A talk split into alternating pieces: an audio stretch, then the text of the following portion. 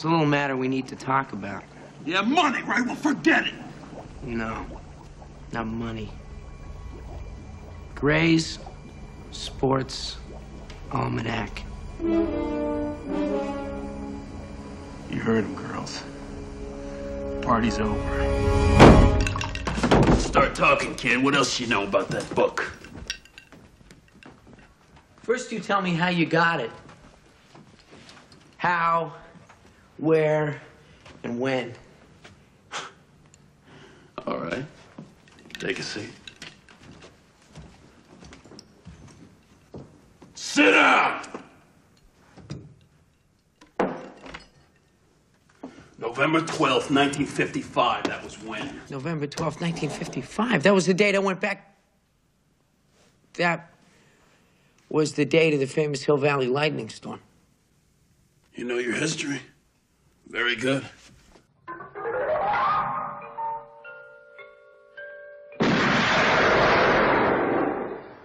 Do you expect me to talk?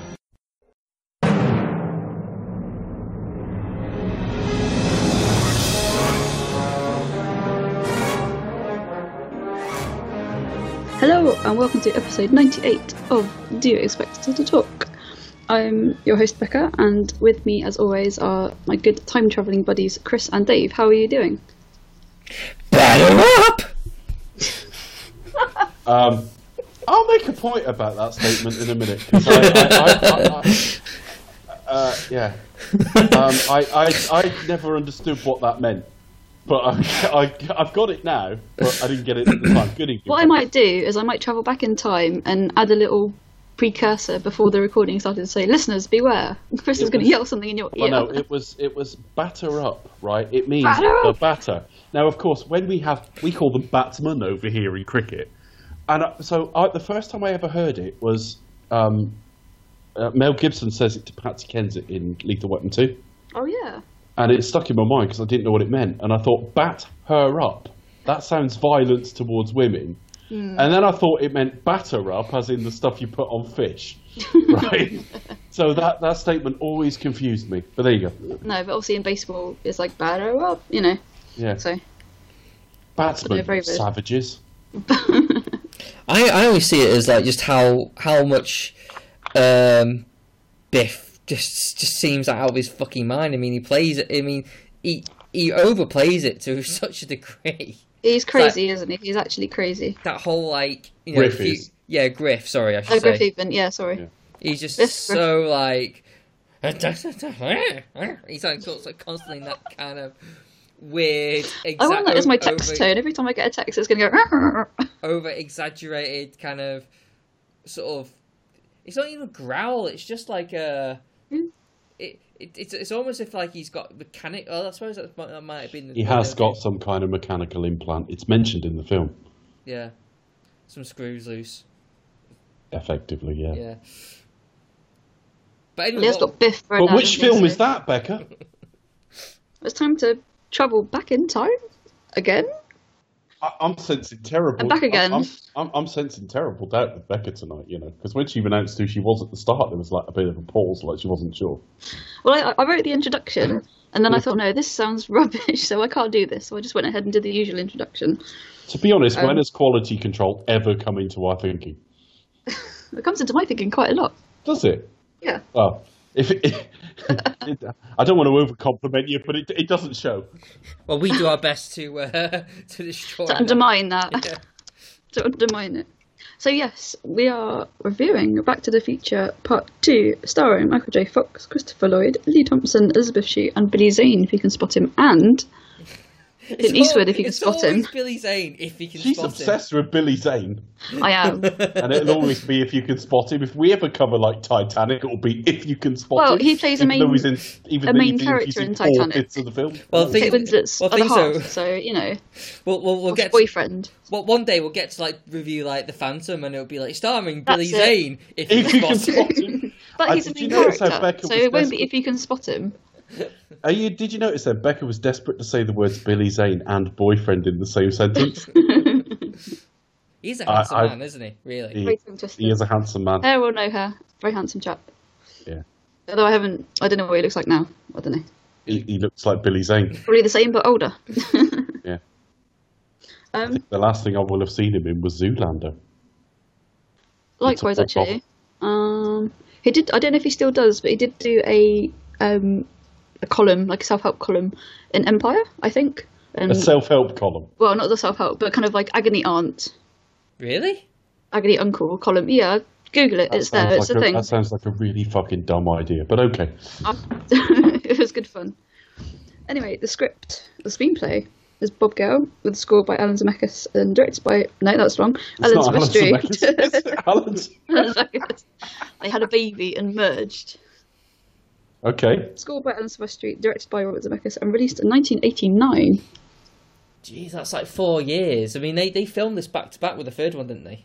They Yes. did, they did. Yes, they Although, did. did you guys, We'll did any of you guys, when watching this, obviously because they go to 2015 and now that year has passed, um, did any of you kind of take a note of what they predicted and what's actually come true? I think the point is they weren't really predicting. I mean, we'll, we'll get we'll get to it as we go into the film, but I mean, the point. I think I'm trying to think which of them said it. I mean, when you talk about Bob and Bob, they're quite often interviewed together or talking on a commentary together. Uh, well, not a commentary, but an interview that's used as a commentary. But they're also interviewed separately as well. And I can't remember which one of them said this, but certainly one of the Bobs said they never intended to go to the future because they never intended to make a sequel.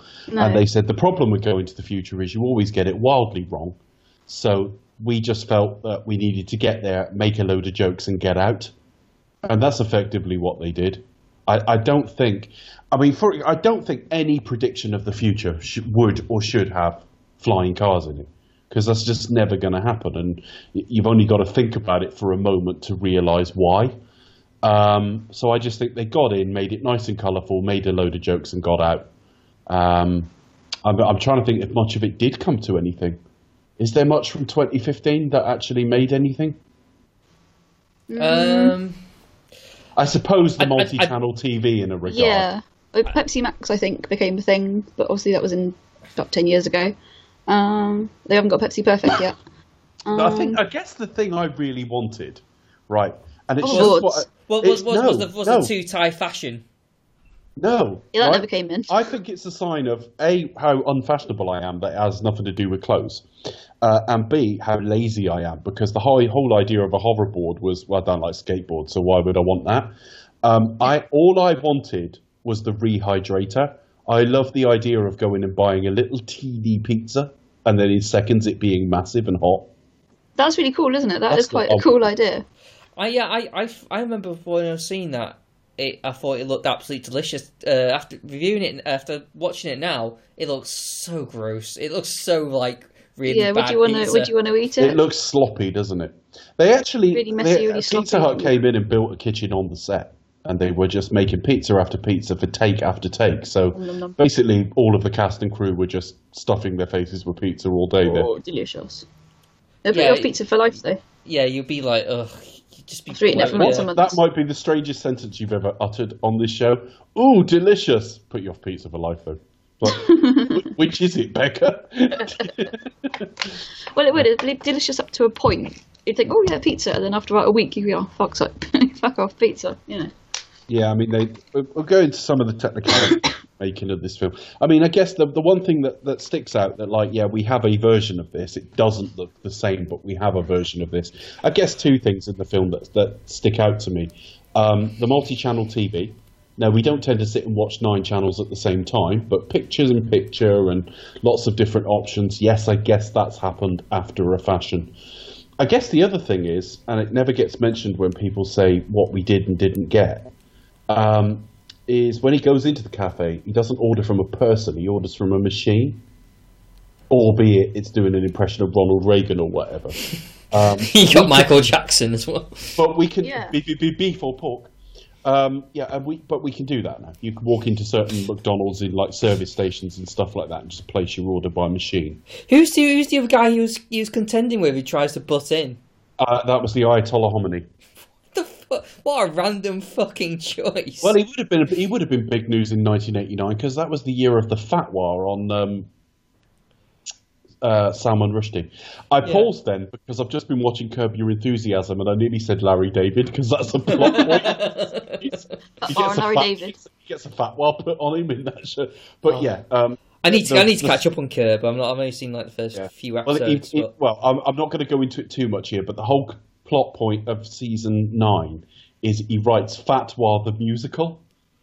Oh yeah, I saw somebody else post about this on Facebook. Yeah. Um, Um, the musical. Yeah. so of course he gets a fatwa put on him in the first episode. It's not the strongest season because it, it drifts to and from the point in a way that say the one when he made the producers didn't. But um, uh, well, yeah. So the point is though, 1989 was the year of the fatwa on on uh, Salman Rushdie. So Ayatollah Khomeini was like back in the news quite a lot as well that year. Um, so it's him and Ronald Reagan. All sort of Max Headroom style yeah. again is the 80s the point of the 80s with it What happened to Max Headroom? i have no idea No. what was the guy called matt something or other wasn't he yeah, the actor who played him but I There's a sledgehammer. big news for a while Sledgehammer. okay. fair enough That, that's what it reminds me of, Sledgehammer, the video. It, it, it's it, it seems like I'm not the only one with a voice of an angel. uh, yeah you are I can't sing. I can't. Anyway, oh uh, see, that's how you do it that was beautiful chris When's your album coming out? uh, never. Oh. never So you need you to do a cover of Do If You Know How did- Christmas Trees Are did an Growing? album, He'd be, that he'd be the sort of person that, like farmer bro Martin Shkreli, would pay two million and buy it and put it in a vault. it would be worth that much, and and it would be also worth it to us to not hear it. No. Yes, the the world just wouldn't be able to take it. So anyway, this film, uh, I we got it in about November, so it had been out a fair time back in back in that era. I this felt like forever. Now I know time travels a bit differently when you're younger; it's a bit sort of slower, but it did feel like an insanely delayed sequel. Well, four years w- is a really long time. It is a long time now, and it is a sign of the time. When you're young, it is. that- It is- that, it you know, long. It is a long time, but this is part of my point about things like Bond. That like four years isn't acceptable because it's a lifetime when you're a child, and I can pick on examples where it was a lifetime. Um, and Back to the Future's chief amongst them. Now, of course, um, and it was less than four years for me because I don't think I saw. I certainly, as I said last week, didn't really see it immediately. But um, I remember the build up to this. I remember its working title of Paradox, and actually, you do see that on the sort of clapperboards and that during you know behind the scenes stuff. Um, I remember being really, really excited for it, but I don't. I wasn't expecting a sequel until one was on the way. I, I, I, I remember seeing this um, rented on video when it first came out, and uh, know, and then I think I remember it's Back to the Future. Well, get to Back to the Future Three like followed afterwards, but um, yeah, I, I, I, I, it was it was kind of funny because I think I watched this youngish. How old would I would I have been? Eight. Well, when it was released, you'd have been about six, but if you didn't see it in cinemas and saw it on like video a year or two later, yeah, Seven. maybe eight, maybe Seven. seven, or Seven or eighty-two. Hang on, sorry, sorry, sorry, I've got your year of birth wrong there. Sorry, you were seven when it came out yeah, because you were born eighty-two. So yeah, eighty-two. Yeah, um, so it would have I been. forgot you. I forgot you were the incumbent Batman. Yes, that's. not... Why do you think Yeah, I've you're been... Batman, aren't you? Wait, why do you think I've been so busy all this time? Uh, Damn it. Joker keeps like fucking everything Reminds up. me, he's thirty-five. Batman's always thirty-five. Chris is Batman this year. Yeah, he's Batman.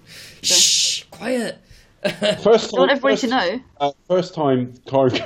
it's coincidentally the first year crime rates have gone up since the Tories Oh. have been Oh, that's well. true. So Chris is, Chris is. Not doing your job properly, are you? Come on, sort it out. So Yeah, saw it a well, it, so- Becca, it, it, it, it, it depends on what the class as crime uh, crime rates. That includes all like Right, uh, okay. ama- ama- amount of criminals being beaten up by uh, Targets so- have so- shifted, someone, right. Someone dressed Oh, as what you're bat. saying is you're doing a better job because it's actually vigilante beating stuff. Yes. Vigilante beatings have gone up. so, yeah, you see, so like, don't, don't always believe what you read I in the have to say you misunderstood the term beatings. Oh no. beatings. Um, yeah, but I, I, but bless me at a young age, I always thought like um, when when it actually finished that they just stopped watching it. I was like, no, keep on going. It's not finished yet because because of how it ends. It's Yeah. kind of like, well, that's not an ending. Well, well, come on, keep going, keep going. Yeah. um, I, I just, I don't wish for a world where we didn't have the internet at all. I mean, you take the rough with the smooth, the way people talk to each other on social media and Twitter, and everyone everyone's opinion being absolute now, and nobody listening to each other. There's plenty about the internet I don't like, um, but you know, stuff like this and us knowing each other, you know, it just wouldn't have been possible. I'd have been sat here now without the internet, epically fucking bored. Hmm. So I'm glad it exists, but one of the things I miss is the- just the element of surprise because Back to the Future 2 came out. I had no idea whether it was good, bad, or indifferent because I hadn't seen reviews despite it having come out in May in America. I think it was May anyway, could have been July. I'm, I, might, I get confused between that and 3 sometimes, but it came out in the summer there and we got it in the autumn anyway. So I went in not knowing. I mean, you get coming summer 1990 at the end.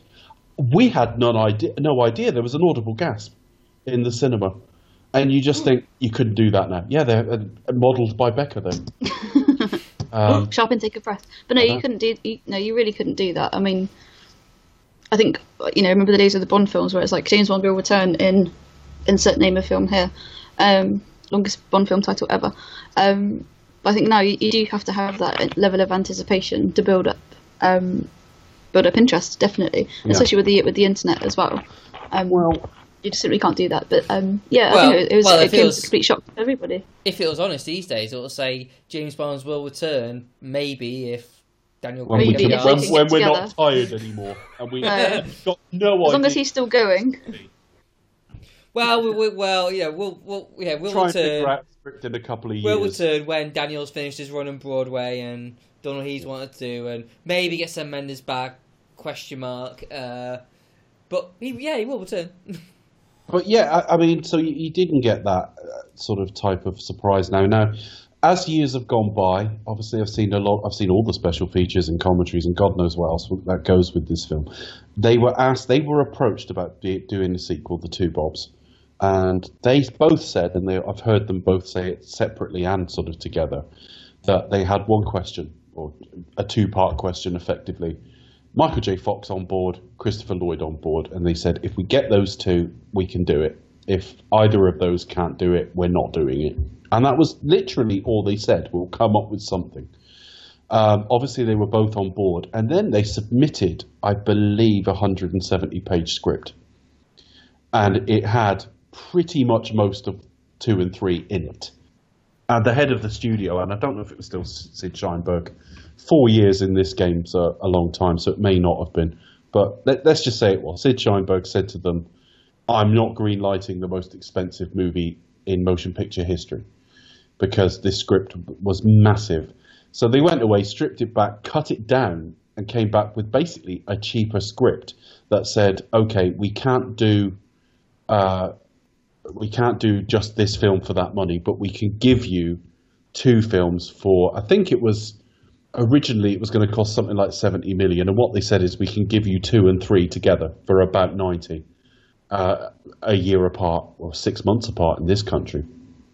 So two and three sort of came out of the writing process that they ended up wanting to do too much. If you watch early interviews on the set of the first one, they're asked where they would go if they had a time machine, and Huey Lewis says where he wants to go because he's around on set filming his cameo. Michael J. Fox says the Old West, and I do think that might be where the idea took root. Um, so that's how we, we ended up with these films. And we'll talk about some of the casting in a minute because there are changes. Um, but yeah, they, they ended up with a very, very ambitious script. Now, I have read an alternate version of Back to the Future 2 where they go back to 1967 or 68 or 69. I forget which, but my gut feeling is 67 because I think that was the year Marty had to have been conceived. So again, there's an element of fighting to protect his own future life, as there was in the first film, and they just retconned it that, or they didn't retcon it. They originally wrote it that Biff gave himself the book then, at like the age of thirty or whatever it would have been. So it was very peace and love, lots of hippie jokes, very sort of just pre Woodstock. It's not the greatest of scripts. I've read it. I think it would have worked. But it was just during the process of redrafting and talking it out with people that they thought we have a perfect opportunity to go back inside the events of the first film and watch them from from different angles. And I think it's inspired that they did so. Uh, yeah, I, I think the film really comes alive at that point, where it actually goes back to, um, back to 19, 19, uh, 1955, and you know, uh, um, and part and part of me thinks, am I am I really enjoying this bit? Is uh because it's a really good idea, or am I enjoying this bit because I'm almost reliving the original? So I always kind of question that, but I do think that in itself is a really good idea. I would have thought you can kind of say if they had a good idea for the future, do like you could do you could, they could have done uh, a film in the future or or a film in the West. Kind of it's just kind of what they wanted to, and then go gone back to like the original and played with that idea there. Um, that might have worked. I, I think I think this film's a little bit of a mess. Uh, it doesn't work as well. I think there's a lot of retconning just to kind of get them to where they need to go, and then get them to the um, the next film, which is set in the Old West. So, I, I, it's not about its problems, but I do think it is enjoyable though. Well, I mean, just to sort of my opening thought then on the sort of quality of the film. Um, when it did come out, now I don't. Uh, the thing is, we didn't have like 300 odd re- reviewers on Rotten Tomatoes. We had Yeah. like Barry Norman, whatever newspaper our family read, and we may pick up one or two things elsewhere.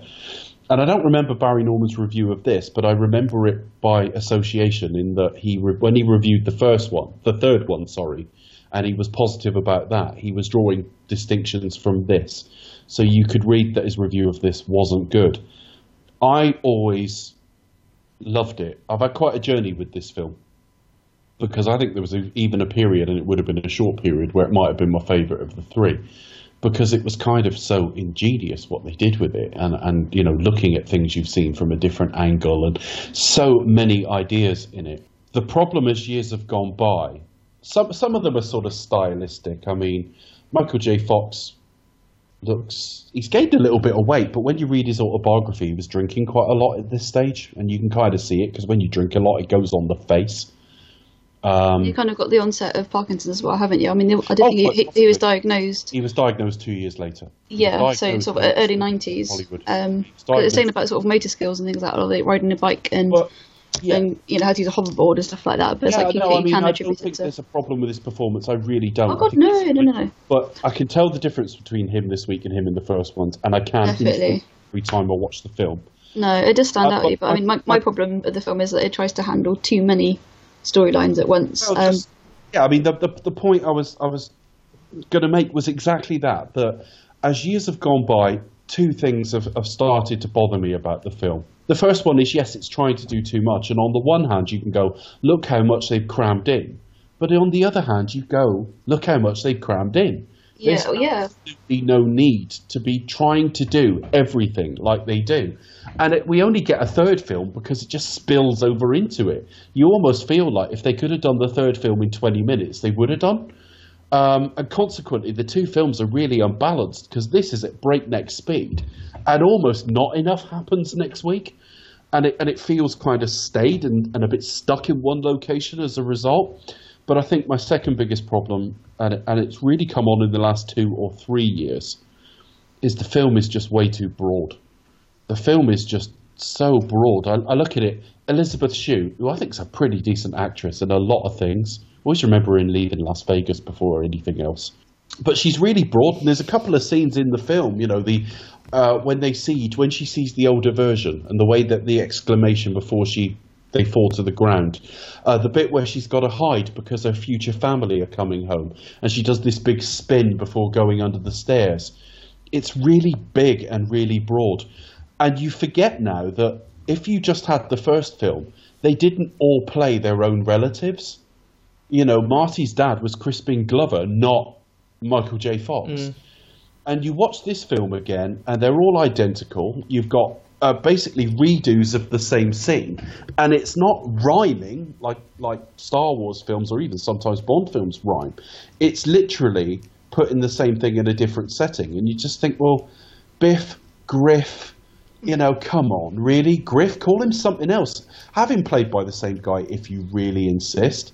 But actually, it would have been better if you'd just taken your cue from the first one and toned it down. And by the time Michael J. Fox comes in playing his own daughter, you're thinking this is this is this is not great. And well, if you were to just watch I mean, two why and was three, it just Elizabeth? Uh, why is it not just Elizabeth Shue just playing a daughter? I don't Yeah, understand that. anything, you know, I mean, anything. Yeah, Elizabeth Shue, for example, they look like their parents, fair enough. But, you know, it's all a bit broad. And it's all, it seems to me that it's partly showing off the technology because for the first time, and we'll talk about it through the film, they were able to have actors uh, with themselves in the same shot rather than over one shot with doubles and all that sort of thing. You can see it now. The way the camera pans looks kind of artificial, but you know it, it's a good idea in its way. But you've then got Marty playing himself. It, oh, sorry, Michael J. Fox playing both Marty and Marty Jr. And Marty Jr. is ludicrously whiny. And the only difference is, I don't know if you've ever noticed, he's wearing brown contact lenses when he plays younger Marty. Marty's son looks slightly different, and it's the eyes. Uh, but he plays his own daughter, and, and then you, you know you're insisting on having. Um, we'll talk about Crispin Glover in a minute because Crispin Glover's not in this film. No, I do. I've got a very fun fact about him and how he tried to sue. Universal Yes. Okay. Well, we, we won't talk about it during the film then, but Mark, we'll talk about it perhaps at the end when you do fun facts. We'll expand on it then. Yeah, but definitely. Crispin Glover is not in this film, and we'll talk why in a minute. And you think, well, don't have the character then, but instead they have a double with a different voice and have to put him upside down. Now I'm talking now suddenly like I hate this film, and I don't. I think it's ingenious, and I'm kind of glad they made it. But if you read a Wikipedia description of the first film, or you saw some key scenes that maybe you're going to see the version of in this film, like Biff getting knocked out or something, and then you watch two and three, you probably wouldn't have a problem. But if all you'd ever known is, say, Back to the Future for like 30 years, and I suddenly said to you, actually, they made two sequels, and here they are. I think if all you knew was the first film, whereas we we were still in childhood when two and three came along, I think you would have a problem with how broad it is. You go, look how cartoonish this is. Um, and I think the Biff character is fucking ludicrous in this film, as is Griff. But for all of that, I'm going to say some really positive things as we go through it because there's a bit of script writing. It's still pretty ingenious, but it's not. It's not this lithe, lean script that the first film is. It's ridiculously over bloated, but at least it had ideas, and, and for that I'm grateful. Becca, Yeah, definitely. As I was just saying earlier, my only, I mean, there are a few technical issues as well, um, but I, I would agree, Dave. This film is a very ingenious film. Um, it's kind of it's known for being ahead of its time and using all the cutting edge tricks of the trade, every trick in the book, in terms of visual effects, how it goes. And I've got a fun fact about one of those towards the end as well. Um, I think it does struggle at times because you're balancing so many different timelines. Um, I think sometimes it is quite. It is it's, it's not as lean as it was. It's quite saggy. It's quite baggy. Um, but performances are great. Um, makeup again is amazing. Costumes um, and how they predicted 2015 and was it Jaws 19 or something directed by Max Spielberg. Um, so there's lots of funny predictions there about the future. Some some of which or none of which came true. Um, although the way we're going, probably we probably will have Jaws 19 or whatever it is. well, we Um, haven't had Jaws five yet. No, was- but it's, it's probably going to get that 4 way. came out before this one, so I- I Sharknado is heading that way. the whole point that does back up what I was saying though that they just said let's make a load of silly jokes because yeah. Uh, they would never have got to Jaws 19 if they'd still been making Jaws films. It's just a Well, no, that's, it's just a silly number, isn't it? Really. So, um, but it's one of the things you know. You can have fun with films about the future. You can either do it quite seriously and say, right, okay, judging by these scientific advances, how would we be living our lives in the future? Um, or you can just go the other way and say, let's just throw caution to the wind and say we'll have hoverboards, you know, two ties and all the rest of it, blah blah blah blah. Um, but on on the kind of on the plus side, um, I do enjoy this film for its technological advances, um, and yeah, in terms of its script and brilliant performances as well. But on the minus side, it does try to juggle too many plates and doesn't always succeed. Um, but yeah, that's pretty much how I see this film in a nutshell. Um, you know what, let's discuss this film in a sequential fashion. We start. We start off from the um, where we left off. Really, I mean, We do. Mark, And Marty's of course- literally just got back. Although we can't Well- really do it in a sequential fashion because it hops back and forth, back and forth. well, we can talk through the the sequence do our of the film, obviously, but um, of course they had to reshoot this. Now, the reason they had to reshoot this, now I think because Michael J. Fox looks more different than you'd imagine. I mean, he aged really well, and he still looks good now. And actually, talking to Curb Your Enthusiasm, he had a tiny cameo in episode nine, and it's really funny because he was in episode season seven or eight. I forget which one though, but anyway, um, he aged really well. But like I say, he didn't become massively obese or anything like that. I don't want to overstate this, but Michael J. Fox, when you read his autobiography, which I did years and years ago, in the couple of years that led up to his diagnosis, he says he was drinking too much. And I think I can see it because I know what drinkers look like. If you compare the first film to this, he's fuller in the face. That's the big giveaway.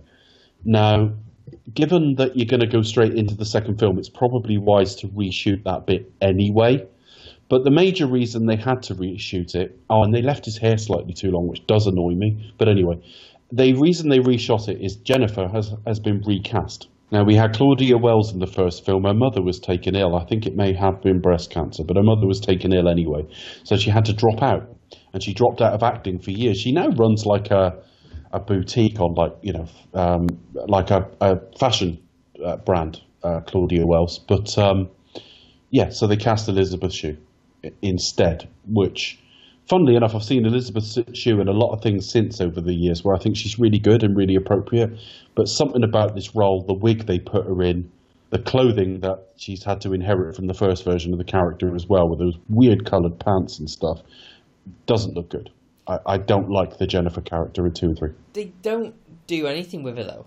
Like I, I mean, I, yeah, I don't thi- think it's down to Elizabeth Shue in her defense. It's it's a lot. A lot of it is just down to like poor writing. Like Oh, I mean, I can't back that up because obviously they said we had no idea. People, people always said to us, they were saying, you know, where, where is it you would have gone, or where was it they did go, or what happened next. And they said we don't know. It's just them going off on their next adventure. And they said the biggest giveaway is if we were to have planned the second film, Jennifer would have been in the car. Mm. It would have just been Marty and Doc. So consequently, as soon as we got to 2015, we had to kind of get rid of her as much as get possible. rid of her as soon as possible. So you're right, Chris. And, and and also what really bu- I mean what really bugs me straight off the bat here is when when when Doc's like saying like oh I, I couldn't have uh, take take uh you know I, I I had to get you there I, had- you know whatever I didn't have time so it's just he's just to gra- grab her and, and, and take her with us for the meantime. Meantime she like they he knocks her out using like a weird new gadget thing. And you, and and then he rushes Marty in this like new planned thing that he must do. It's like you're in a time machine. What's the fucking rush? Why don't you sort of Marty? Right, okay, we need to do something. Something happens in the future. Let's plan this thing statistically, verbatim. Like, you know, let- let's go through it. Let's take our time, and then when we go back, we know exactly what we're doing. But no, I mean, it's not as silly. It's not as silly as the line in Terminator Genisys, because there's, there isn't a killer line that makes you go, "Oh, that is so dumb." But it's not actually any smarter than we've got to get to the future as quickly as possible, which was the line in Terminator Genisys I laughed at so much. You're absolutely right. What's the fucking hurry? Let him have a week at home. He hasn't had any fucking sleep, really. I mean, he got in in the middle of the night. You dropped him off at 1.30. He's got up in the morning. He's been in his living room for moments. Gone outside, picked up his car, and then you've turned up. Let the guy, like, fucking rest for a week. And and and also, and also like with with the DeLorean flying DeLorean like in the middle of the day of a of a of a suburban road. No wonder like Biff walks out like what the fuck? Yeah. You know, it's just a bit of uh, that's Do you know, I, I misheard that for years because um, uh, one thing I will like, because obviously you get, we discussed the scene at the end of, because it's the end of the scene, the scene that's at the end of Back to the Future. But uh, there's a couple of slight differences. Firstly, if you're looking, you can tell Christopher Lloyd has like something on his face, which he's later going to rip off, and that wasn't there in the first film. The other thing is, they say, what, do we become assholes or something? And they've put a beat in this time there's a bit where he pauses before he replies that wasn't there in the first filming of the scene. And it is because he's not quite sure what to say for a second because Marty does screw his life up. but of course, they get into the car, take off as they did in the first film. And then, of course, Biff runs out and says, Marty, whatever it was he says. and then beautifully, as Thomas Wilson always does, changes his voice straight into bully Biff. But there's a bit where he says, "Flying DeLorean." I thought for years he said, "My DeLorean," and I thought Biff. I thought Doc had stolen that car from Biff, and then of course in the first film, Biff had had to drive George's, and I, I honestly thought he'd stolen it on the quiet from, from Biff. So I, I misheard that for years. Ah, that that that that would have been quite a well. That would have made sense. I mean, yeah, I mean, Particularly as um, old Biff sees it in the future, and of course he says the flying DeLorean again, and it sounds again like my DeLorean. Um, and, and I thought that for years because he says it twice in two different timelines. But the one thing I will say is we cut straight to the opening titles from this, and I love that. The opening titles have such fucking speed and energy in them as we go in through the clouds. I love that. It's on the start of this episode. well, it feels like a Superman film, really. you know, it's It like does look a little bit like Superman, doesn't it? I was like, Just, thinking, the, sp- is just this the really Back speedy to rendition of music. Uh, yeah, it was like I was thinking, what would they really be in the clouds? Like, they just gone back in time and they go straight. I don't know. Back in time. But I mean, I, I, it, it Ben- disappointed me as a kid when I went to see the third one. It had the really gentle music, and I was like, "Oh, there was so much." It, the second one was so much more exciting. When Yeah. But um, some of the uh, car effects, flying car effects, kind of remind me of um, Blade Runner a little bit. Uh, they don't look quite right, but the- the best they could do in 1989. But we get straight into, like we say, a load of jokes, and also the one thing that did remind you of Blade Runner, and there isn't a lot, is the weather patterns. I, I don't know if that is kind of like a climate change comment because California is not known for a wild amount of rain, or much of it isn't anyway. And of course, they are in quite well, very very heavy rain when they get there. I don't know. I mean, it's hard to really tell. I mean, it could, it could just be like a, a callback to Blade Runner. Could be, don't know. You know. Um, Maybe. But yeah, no. But actually, this scene tells you why we don't have flying cars because it looks uh, fucking dangerous as hell. and and, and there's still tra- and there's still like traffic. You're still like in your lanes and shit. So yeah, but yeah, yeah. He, so like they bring Jennifer along. And he sort of, there's a lot of like retconning. So they go. So he talk, talks about what he has to do. Knocks Jennifer out. So I think what what it is about this first part is it just feels so rushed and so lazy when you compare it to the first one, which was which is One of the tightest scripts ever yeah, made. really well written, and this just feels like just so just rushed and and kind of mishandled and just kind of yeah yeah just just just just get through it, just make up stuff. Yeah, that that'll do kind of kind of thing. Uh, I think that's what really lets it down. Um, so, but yeah, they get to well, basically they they la- they land on the you know Doc casually.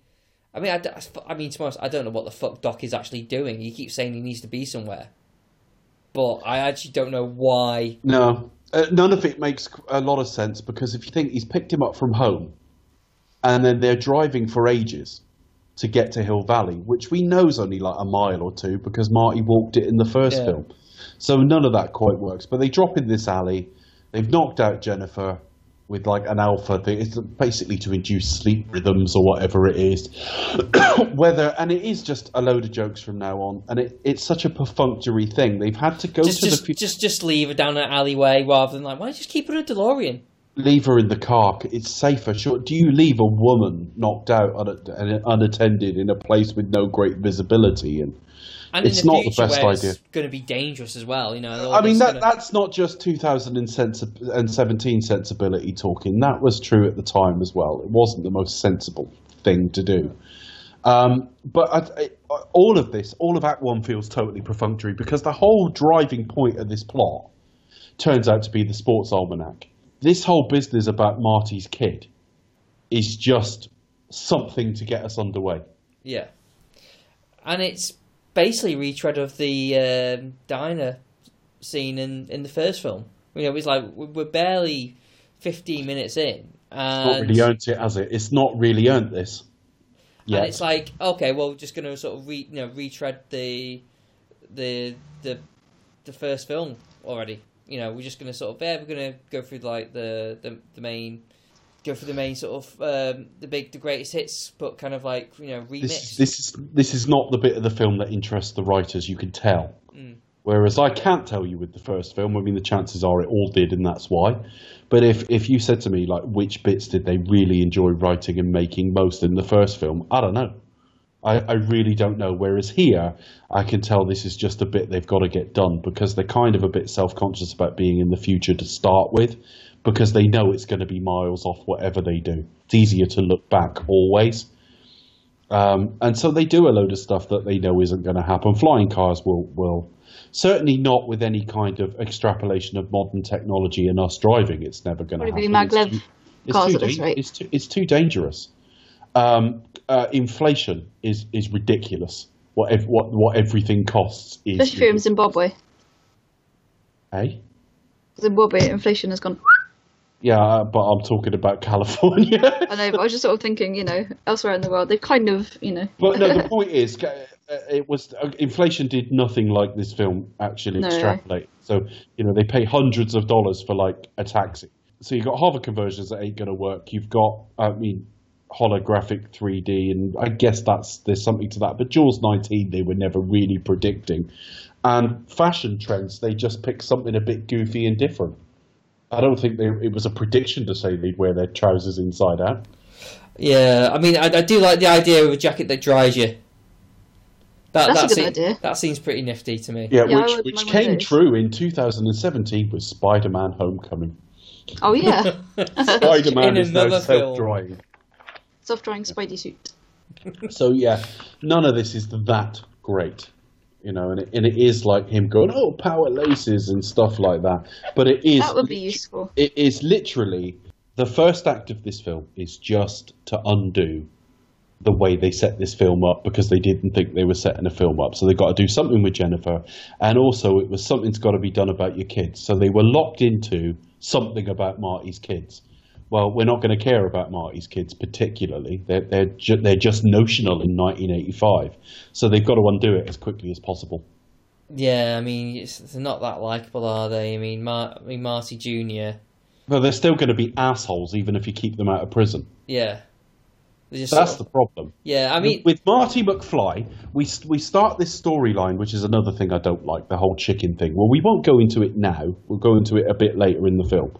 But clearly, something happens to Marty, and you think, well, if you can undo that, he could be a great guy because we've got to know him and he's a great guy. If you keep Marty Junior out of prison, he'll still be a twat. That's the problem. yeah, yeah. I mean, that partly that just that that uh, Marty Senior is a screw up. I suppose it's partly that. But even the character, I know he's a bit bitter in that, but when he comes home and he says, like, watching a bit of TV for a change, and I'm just thinking, that's not an extrapolation of any Marty we know. No. But um, did you notice the uh, little star cameo, though it wasn't a star at this stage? In the cafe? Not Billy Zane. No? yeah. You should, Oh, yes, it's Elijah I Wood. don't, It's his I don't know why you don't mention presence. Billy Zane. You're I, I would have thought that would have been in fun facts. I was going to have a fun fact, but I thought we'll we'll mention um, Elijah Woods as, as we Okay. get there. So it was going to be a fun fact. But yeah, no, that's I think that's his first film credit. It might well have been, because the first thing I ever remember him in was like North or something. North. Yeah, no, I think that was like his first like on-screen credit, That definitely. was- yeah. Um, Um, yeah. yeah, fun fact. one, of, one of the kids at that machine. That's like a baby's toy. Is uh, Elijah Wood? Yeah, but it looks so cute. You use your hands. Yeah. That's a good yeah. So again, it's just lines, isn't it? Really, and you know, little things like the fish out of water elements of humour are okay. Like the Pepsi Perfect comes to him and he can't open it because he's got no idea how the containers of the future work. Um, and that's that is a callback to the first film because all right, he knows how a cup of coffee works, but he didn't even know how to order something then because it was like he was ordering stuff that were wasn't from the era. Yeah. So yeah, the fish out of water stuff works. Al- Also about opening the bottle as well. I didn't realise it wasn't. It was a screw top. It was you had to actually uh, old fashioned uh, bottle opener. Yeah, yeah, yeah. Actually, that's right. Um, and then we meet Griff. hey, McFly, don't go anywhere. I mean, he sounds like one. a He's muppet. crazy, isn't he? He sounds like Bob Cockfield. Basically, He does, yeah. bit. I think so. I, I do. I do like Biff. I think he's a great villain. Oh, I do. Uh, Although they they overcook him in this film, but yeah. Yeah, he has. He has uh, uh, uh, as Griff though is just a little bit over the top. As I said before, it's just it's just a little bit. All right, tone it down. Jesus Christ! Like what? You know what's wrong with him just being like really aggressive? You, you didn't need the sequence, and again, it's it, it's it's I, I, the films the films never seem to me to this point to be based around ten minutes time for another action sequence, like I used to talk to you about the Brosnan Bond Yeah. and stuff. Uh, But this whole thing is just pointless. I mean, you did the joke about the weather, you did the joke about his face when he ripped it off and looked exactly the fucking same, although they genuinely did need to take that off him now because of the old age makeup. That, that that that was another thing as well. I thought, okay, like, you had to like sort of find a reason for Doc to not look old all the time. Yeah. Although I never thought he did look that old. No. But then, of course, that was resolution. When I saw it on the big screen, yeah, you can see it around the eyes and neck. But um, the the abolish all lawyers line, all that sort of thing, the holographic on the newspaper, yeah. which is funny. We've just abolished newspapers, really. Um, you know, just read them on a tablet. But some of these things were, were fun, but the whole sequence went on too long. And not only that, it was kind of predictable because we'd seen it in the first film. So, yeah, I didn't love this, I have to say. But uh, even though I was always impressed by this film, I didn't enjoy this bit that much at the time. No, I mean it does. It did give us hoverboards though, I guess. Well, in, in pop culture, they're they're quite a big thing still. People, you know, Yeah. they're still the sort of holy grail of everyone wants them. Uh, but not being into skateboarding at all, I, I couldn't give a shit. Give me the fucking bit, tiny pizza that gets big. Um, so there you go. Even though it looks gross. Yeah, that's that's the fat bastard commenting. But um, yeah, it, it was okay. Some some of the effects don't look that good. I mean, the, the worst effect is when uh, the is it the pitbull the the the hover Griff's hoverboard Um, when he drops that out of the case. because it was going to be called Mad Dog, wasn't it? That doesn't look right. Actually, that would have been quite a nice little in joke. Actually, I think it, it had a different name, um, but I think yeah, one of the fun facts I was reading up on about the film, um, it was going to be called Mad Dog to segue Yeah. into the third one with a West End setting. West End setting. No, West End setting. Sorry. Oh, I thought you said West End. I was like, yeah. It it Yes, a London show. Yeah, bit of dinner. Um, yes, what a dinner and a show. Why not?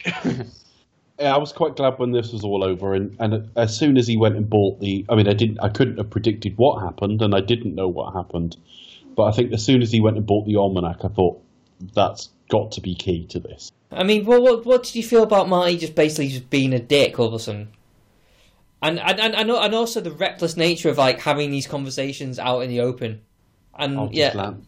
and Yeah. like, uh, yeah, Uh, the only thing I would say is he was lectured all the way through the first film about not knowing your own future, not attempting to change the future, etc. Which is effectively the reason they say don't know your own future, not you know, so you don't change it. Um, and then, of course, at the end of the film, Doc goes, "What the hell?" and it saves his life.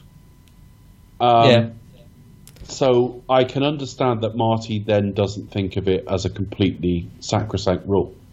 At the same time, it doesn't feel quite right for the character to be doing this. Having said that, he wanted that. He is quite a materialistic character, actually. Hmm. But I don't know. I don't know. I'm still not sure, actually. I've got a big problem with the fucking chicken bit, which we've just missed talking about because it has just happened. Marty continually in films two and three keeps getting himself into like not trouble as such, but keeps confronting situations he doesn't need to confront because as he's about to walk away, someone calls him a chicken, or in the third one, yellow, which is the same thing really. Um, and it doesn't ring true because that p- plot point wasn't there, that character point wasn't there in the first film. And it's almost like the idea that he sees a red mist, but that doesn't suit Michael J. Fox as an actor. He's seen red mist, what friendly old Michael it, J. it, Fox. it, it makes him come across as stupid as well. It's like you know because well, his IQ drops eighty points the minute anyone calls him a chicken. Yeah, it, it, it's just it, you know it, it it it's so stupid because it's so clearly like okay, well I can get into anything. All I have to do is call him a chicken and he'll do it. Yeah, And it's just su- such the dumbest idea in the world that you just don't believe. You just think, oh, fuck's sake, Marty, or you know what? You know, it's it's just kind of What does it matter? This is, I mean, really, uh, Christ, if you thought about this for a second, this is only a possible future human being. yeah. You know what I mean? This is just where time may end up. Walk away, it doesn't matter. So I don't like that plot point, but it's just too. So that I think that does create a problem because the whole point is can Marty put his own life right? Well, I'm, I don't really buy his life's gone wrong if I'm honest because that's just not the way the character would have behaved. And if you're going to have that as a character point, if the, if it had been consistent with the first one, had they known this was going to be the trilogy they were going to make, you don't cast Michael J. Fox because he's not the right character for the sudden sees the red mists and dumbly overreacts. Yeah, it, at least would have established it in the first one. It would have been a thing that he did. That, or they would it would have at least. I can almost see it as a, as a as a way of like, you know, how he's You'd have done it in the cafe when when um, when um, George went to chat up Lorraine in the cafe. Lou, milk, chocolate, which I love as a scene. yeah Uh, it's scene. come skidding down the bar. We didn't mention that yes, last week. But, you know, Marty would have come in, tried to defend him. They would have both ended up being bullied or something. He would have tried to shepherd George away and then be called a chicken. You Um, could have kept you could have kept Back to the Future substantially the same film and thrown that in. you, you could tie in a connection in terms of like it's more like he doesn't want to be like his dad who's a pushover. So whenever accuse him of being like that, it, it's like Yeah. something no. McFly ever amounted he- to anything. he has you to changed that. Yeah, yeah, or you changed uh, you changed that line to Strickland saying something like, "No McFlys have ever had any guts. You're all a bunch of chickens," or something like that. You Yeah. don't grab life. That's how you do it. It's not that difficult. But obviously, you can't retcon it at this stage, and it doesn't look right. Yeah, it just feels very much like, a character trait that has just been forced in. To Yeah, and yeah, even when I like this film more than I do now, it always felt forced in. yeah, Because when I first saw him do it, and you got that little sting of music, which you get every time, I was just like, That what, what, dun- what's this? And then it leads to the bit of the film that I think is at once the most ingenious and the worst bit. Oh. Because basically, they he buys the um, almanac, Doc throws it away. To cut a very long story short, Jennifer's been taken home. She's been found by a police car. And of course, it's all thumb and eye prints. So they think she's Jennifer McFly from the from 2015. Yeah. They take her home. So now they've got to go and rescue her, and it leads to all these frigging jokes about them all looking the same. And the needles thing, he gets he gets he gets goaded into losing his job, which is just not what would happen with this character. yeah. It, it's again, again with the needle. It's like it's almost as if he's he's a new character that just comes in as if like he's already like another. Bit. Like he's always been there. Yeah, you know, it's like well, we don't, we didn't see you in the first one. It's like you know, it's like it's Flea from the Chili Peppers. Flea from the Red Hot Chili Peppers. Yeah, it's, yeah, and, it, and it, the problem is he turns up again like at the end of the, of the uh, next one, and it's and it's and it's almost feels like oh, it's you again. But it's like no, this is Well, the the, first. thing is, as well, we don't spend any real time in '85. Uh, not in Mar- the original Marty's 1985. I know we get the alternate one, so we don't know if there's any. We don't think there's any Biff equivalent in his generation. So there's always a Biff bullying a McFly, kind of. Uh, but we don't know if there's one in 1985. So when we see Flea, Needles, we don't get the impression he's a bully, more that he's kind of one of the cool kids and you and goads Marty a lot. One thing they did do is, and they said it on the commentary, that when you say Needles, this is from the third film, but I'll quickly throw it in here. When you see Needles at the lights with Marty, there's three guys on the truck with him, and they're one of Biff's ga- gang members from the three different eras. So there's one of his 1955 gang, there's one of his 2015 gang, the actors, and there's one from 1885. And I think that's almost trying to retcon that Needles is kind of the Biff of that era. It doesn't work. No, I think that is a bit of a. I didn't. I never spotted that before actually. Oh, I Um, did. It, I I think this, this film is retcon all over. Yeah. So it's not Billy Zane if you can spot him. He's not. he's No, not no. it's more Uh, like 3D if you can spot him. It's more like you know. Uh, I know. I mean, that, that that's the kind of impression they kind of give, and it's just feel. And it, it, again, it just feels like well, he should have been more established then, shouldn't he? You know, it. it, it, it you know, But think, what can you do? They, Yeah. you know, when they say, "Oh, we never wanted to make a sequel," I think there are people out there who probably think, "Oh, that's not true," and actually, all of this stuff we're Yeah. picking out is evident. proof evidence. Yeah. It doesn't make it bad. We're making it sound far worse than it is. Back to the Future Two is is a Well- is a really fascinating sequel. Yeah, I mean, look, you know, I was, I was going to say, it, you know, it is, it's, it's not terrible. You know, if anything, it is watchable with some good, interesting bits and some poorly done bits. But it's following. Uh, it, but it is following like one of the greatest films ever made, so it's it's good. By comparison, it, we're going to be kind of sound like we're going to be negative on it. So, uh, there we are. So we're um, we're at the um, Fly household, and everyone, everyone's wearing two ties, and and uh, no one looks like Elizabeth Shue apart from Elizabeth Shue. And That's very strange. And also, they age terribly. 47 year olds do not generally look like this, particularly Elizabeth Shue when she gets home. It's like, fucking hell. She looks about 60, 65. especially when in the future, where everyone can have like really sort of well done facelifts and get ev- you know like I know. I suppose he's meant to be relatively. poor. Because that's another thing that does rhyme with the first film. That Lyon Estates is being built in the 50s, and it's meant to be, you know, the new modern American house and the, the American dream own your own home here. And by the time it gets to where um, Marty's family own it, it's owned by a guy who's like a bit of a loser. And I think, like, I think um, Hilldale's meant to be the same. That in 1985, this looks like it's going to be an amazing estate. By the time you get to 2015, it's no longer quite the dream. They've got a smashed window. They're they're being spoken to. She's being spoken to by the police about security and taking precautions, particularly in this area. Um, no, but Biff, Biff gets told like sort of a, you know be careful, it's a rough neighborhood. Yeah, and he's an old man by that point as Yeah. well. So you don't want a 77 year old man round here. Um, but I don't really like this sequence. I liked it at the time because it was so like, wow, how did they do that? And basically, I mean, I can't explain everything about how they did it because I don't know everything about how they did it. But you basically repass, you keep everything in the same place. Um, because I, they had a bit of a panic at one point because there was an earthquake overnight. Uh, but nothing had moved on the set. Everything had sort of stayed in the place they'd sort of stuck it, thankfully. So it is about multiple passes in the same place.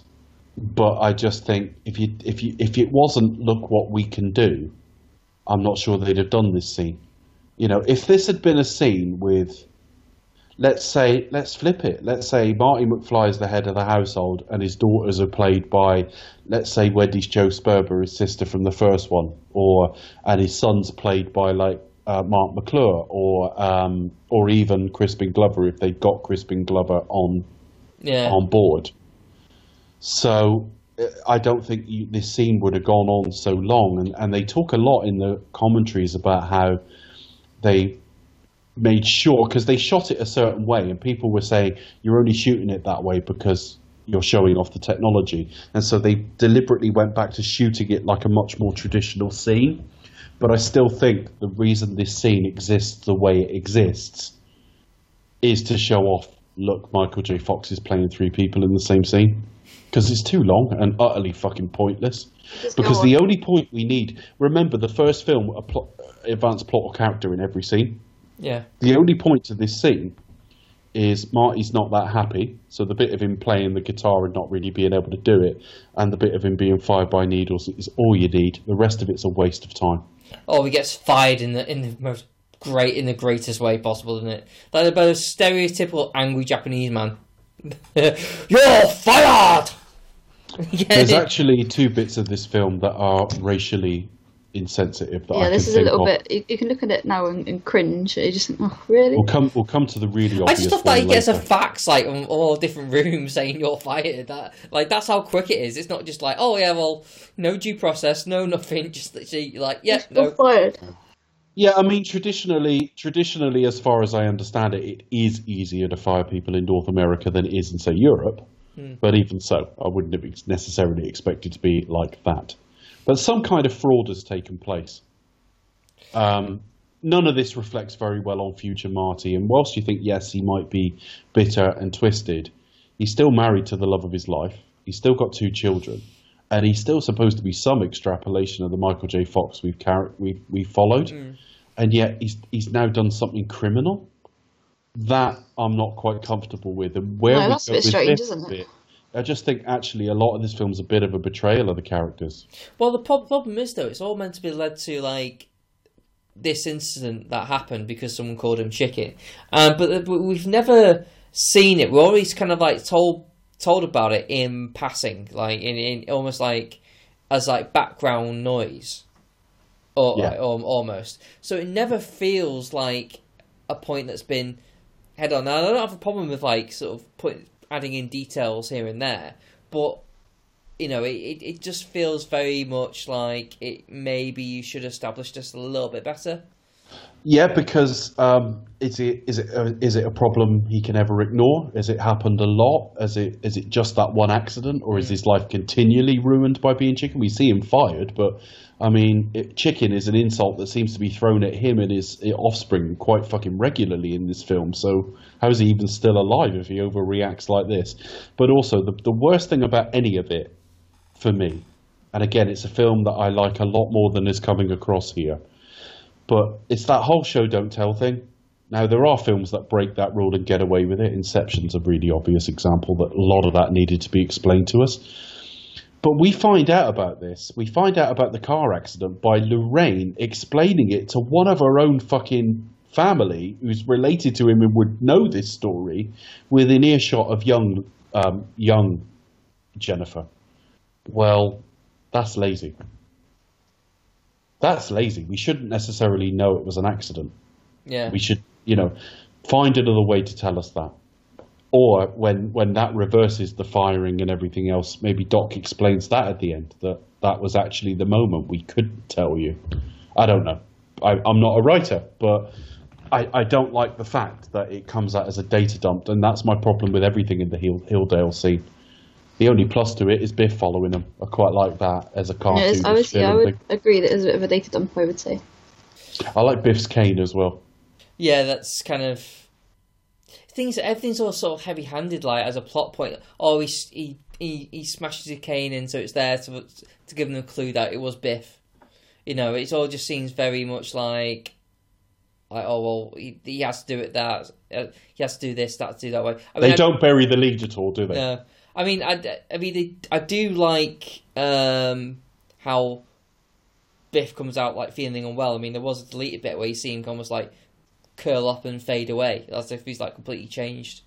Yeah, I mean, in the in the cut of the film we get, uh, it still leads to the question, which has been answered, as how did Biff come back to the same 1985, and what's wrong with him? And of course, because he's a 77 year old man, you assume it's the sort of stress on his body of, the time travel, and, and he's having like a heart attack or something.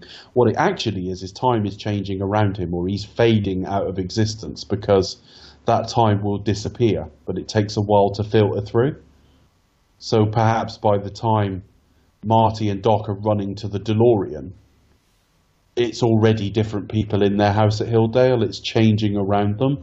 Yeah. But you, but the thing is, that's all being explained in commentaries and stuff, because the film doesn't quite do that. But it does mean they head back to 1985. They go home because they've got um, they've they've saved Marty. They've got Jennifer back. They can't. They've saved Marty Junior. They've got Jennifer back, so they're going home to the next racist bit of the film.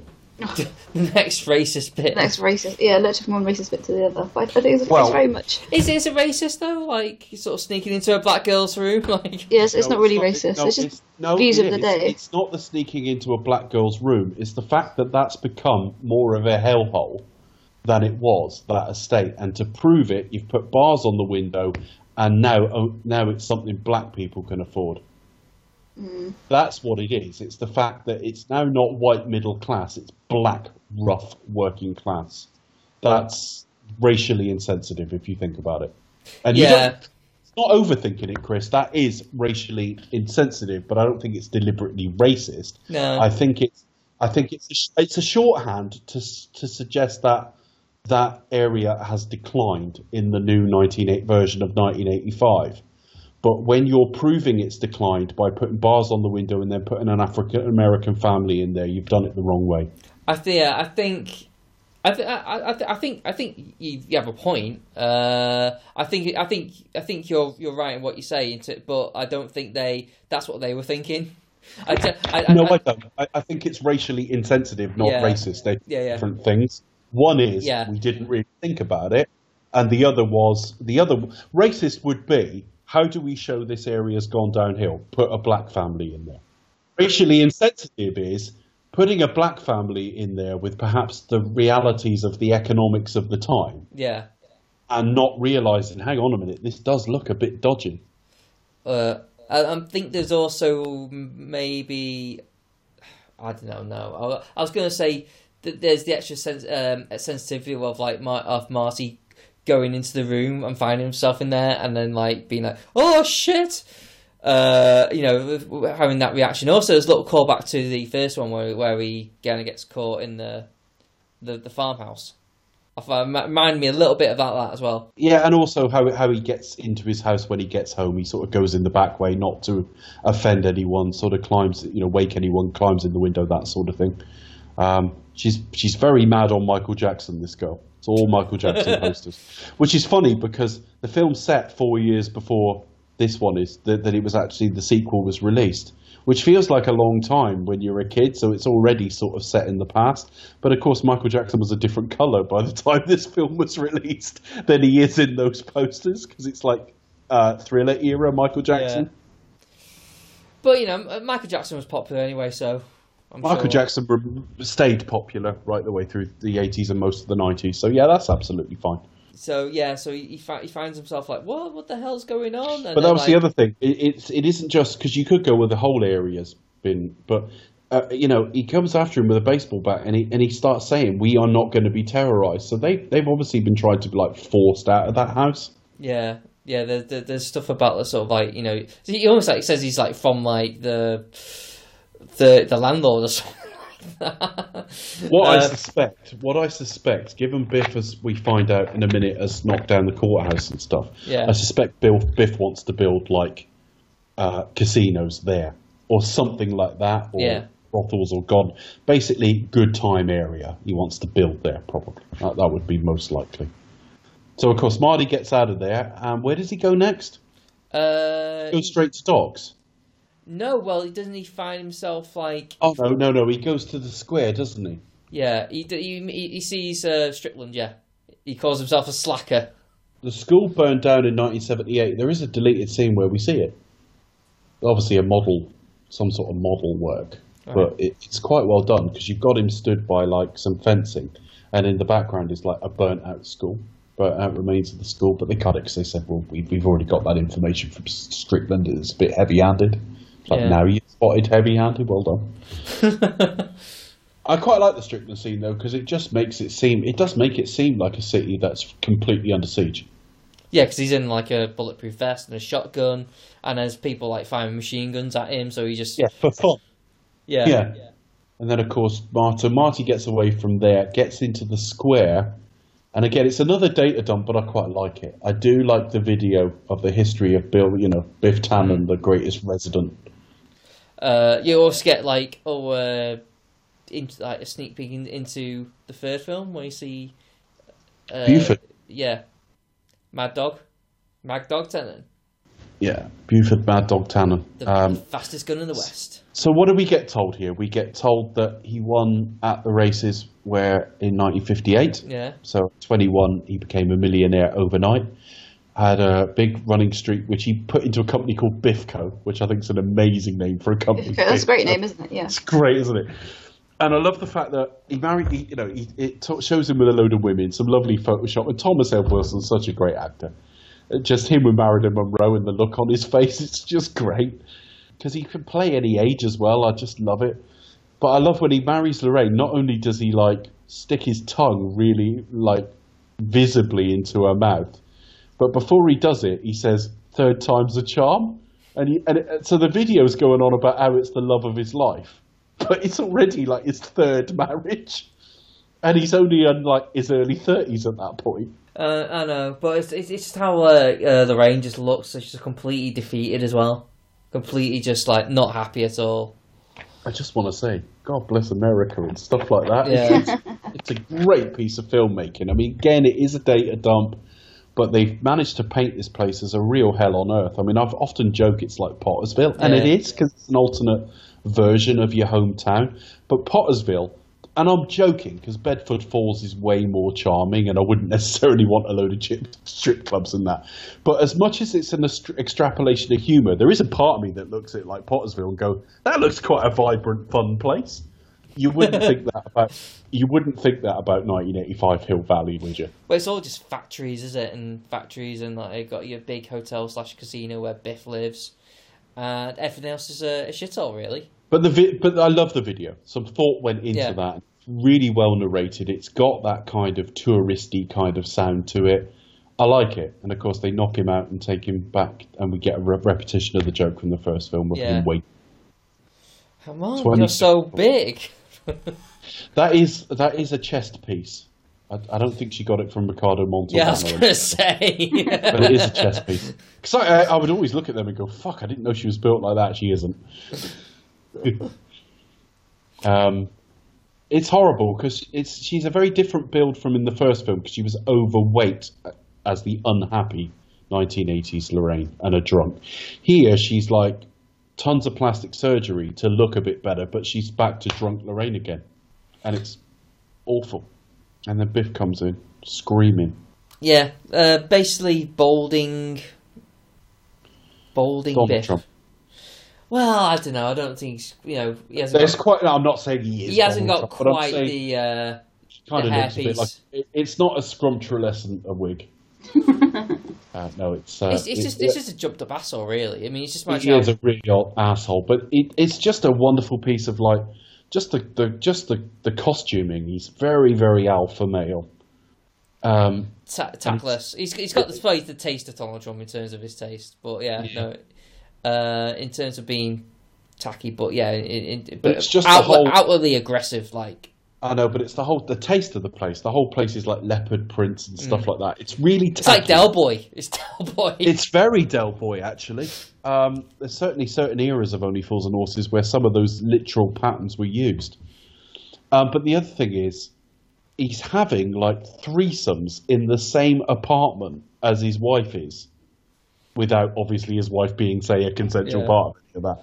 So it is totally an ego run amok because he's had 20 odd years of being able to live like this. Um, and it's it's just completely it's made him completely grotesque, even though I think they've gone too far with the character. Well, basically, he's been in he, essentially the the big fish in in that small pond now. He's he's he's he's had so much money, and he's basically just sort of like bought basically bought the area, and is and and just used his money for having that power and making everyone basically fucking everyone else over. So the only reason why he hasn't gone out of business is because he's, he's just that he's made himself that rich through the betting. The other thing is the other thing is we, we find out a bit later on that he was at least complicit in George's murder. We'll get uh, we'll get to the George's murder bit in a minute. I almost didn't want to sort of reveal it, but we got to sort of do that to talk about it. Um, but the the police obviously didn't uh, investigate it that thoroughly. Yeah. He's knocked down the courthouse, which you would think is whatever the equivalent of a listed building is over there. That implies he's got courts and the police in his pockets. Yeah, So he can do whatever he wants. So he can beat his wife, he can beat the stepchildren, he can get them fitted up on drugs charges, as he threatens to do with Dave. Um, he can do whatever he wants. yeah, he can sort of take away all their uh, the the the the bills. Apparently, got like she got So whilst I've long had a sort of print theory that, like, particularly men tend to behave as badly as we're allowed to behave, um, this still seems a, a gross exaggeration of what any version of Biff would become. He's a petty bully. Uh, here we're, we're we're implying murder and things like that. I, th- Yeah. I think that's pushing it. I, I I always thought I always thought that, but then there was a thing. I mean, we we do go back to um, we go back to fifty five later on, and we see Biff just, but basically he comes out of his grandma's house and he and he, and he, and he gets the ball that like some kids are playing with it, and he's like sees with them, and he goes like, oh yeah, yeah well, you know, basically, just, basically just being a dick for the sake of being a dick, and just like throws the ball on the roof and then and, and like tells him to go get it, and walks away and laughs.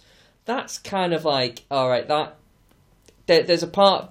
The problem with Biff is he enjoys basically being a dick because he is that you know. So I can I understand how money might go to someone's head, like over the Okay. years. It's not a massive problem. No, no. I don't sit there. I didn't sit there ever thinking, "Well, what a gross betrayal of the character." But I just go, yeah, it "That- is. It's a pushing it." huge. As again, it's just a huge a jump. You know, it's like because again, it's it's a info dump. It's like, all right, so we, we imagine. You either accept this, we're going to tell you this, and you either accept it or you don't. Uh, Because we're not really sold it, I'm tempted to say no, I don't buy it because George McFly hit him once and was his bitch thereafter. This is a bully, a classic bully that, you know, he blows over in a stiff breeze, really. I'm not, it's a leap. It is a leap. Having said that, it makes him genuinely intimidating in all of his scenes with Marty in this timeline. Yeah. Um, so yeah, he kicks. He basically tells Marty to piss off, essentially, because he's supposed to be somewhere else. So Marty goes to. Well, before that, Yeah. uh, he disappears out. Marty then says, I don't know what's going on. Where's George McFly? Yeah. And then find out that George is dead. He dead. died. In, he was shot in 1973, which is around the time uh, Lorraine married Biff. So basically, uh, although it does say, uh, firstly, it's on the newspaper, because it has to use Crispin Glover, it uses a picture from what is clearly 1985 at the end of the first film. And it also says he's a famous author when actually his first book was um, published in 1985. So again, it's all like struggling around what we have. And again, they're minor points, but I noticed them at the time, and it was like, okay, all right, couldn't you have just done something else? But anyway, um, he's been murdered, and Doc Brown was committed. His place is all locked up. There is no like Einstein there or anything like that. Yeah. Um, so he goes to the, the grave and, go, and goes, "No, it's not true." I mean, it's almost kind of like It's a Wonderful Life, isn't it? Like, I, I think, uh, funnily enough, brother. The, the first one, tonally and quality, very much reminds me of It's a Wonderful Life. But actually, when I start saying to people, oh, it's just like It's a Wonderful Life, I prove it with examples from this film. Yeah. Um, like Potter's yeah, it's film like. Yeah, you can imagine him turning around and saying, Harry died. All those men on that ship died because they all died because you weren't there. Harry wasn't there to save them because you weren't there to save Harry. Yeah. See, it's the same scene. It's the same basic principle. But but then we then we get Doc, Doc give us a data dump. But it's quite effective the way Doc just draws the line on the on the board Yeah. And just says it skews off here. Because actually, you are dealing with a mixed ability audience watching this, and there will be people in the audience who will think, "Oh God, they've got to go back to 2015 then and get stop him doing the book," and they address that. So that's actually a good bit of writing. Yeah, so they, now they have to go. Okay, we have to figure out when did he get the book, and conveniently, and conveniently enough, he go, Marty goes, "Well, I'll just go and ask him." and he, and he goes, "Oh yeah, I'll, I'll, I'll tell you, I'll tell you the whole story of how exactly I got the book." And then, uh, And it happens to be like a, a fairly remember, easy to remember day. yeah, He, he, he doesn't go and see him and he goes, oh, I don't know, I was about fucking 17, I think. I'm not sure. yeah. but it, but it is quite clever. So I've just picked up my car after getting cleaned up from. Uh, I thought I thought he got hit by a manure truck. I rolled it in a drag race. Yeah, yeah, yeah. Uh, My dad told me. And then he just pauses and goes, uh, before he died, he's still got wonderful comic timing. Of course, the first thought that springs into your mind, he leaves enough of a gap that you go, wouldn't he have been about five at the time? And then he just spits out, uh, before he died. And it's like, yeah, that, that doesn't make any sense, but Biff lets it go. But that's a guy thinking Yeah. on the hop. That's not that's good writing, not bad writing. Yeah, yeah. But then he tells he tells him the story of how he got it from some freaky old man. Yeah, he- yeah, could, yeah, could, couldn't see a relation, a relation in it. um, and yeah, so he just tells him like the whole thing, and then says, uh, "Oh, well, he did tell me one thing." uh, he told me if, if any like a, a weird old man and a kid uh, ask questions, uh, about it to kill him essentially. Yeah.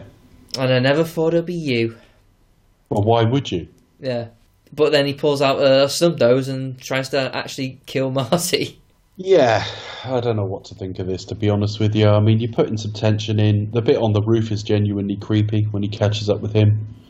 Especially when he's in the dressing gown as well. Just, just something about yeah, that. he's just kind of- become a he's, he's just become a monster.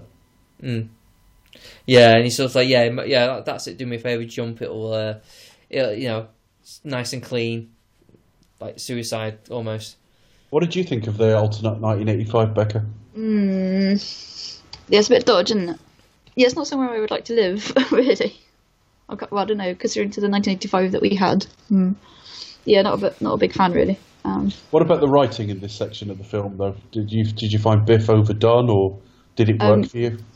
yeah, I think it, it was a little bit. I, I just generally find Biff and Griff mental. Just, I mean, not not trying to you know slap labels on people or anything like that, but just like really They're fictional. I wouldn't sweat it. no, definitely like worse than they were, and worse than they were, worse than Biff was in the first film.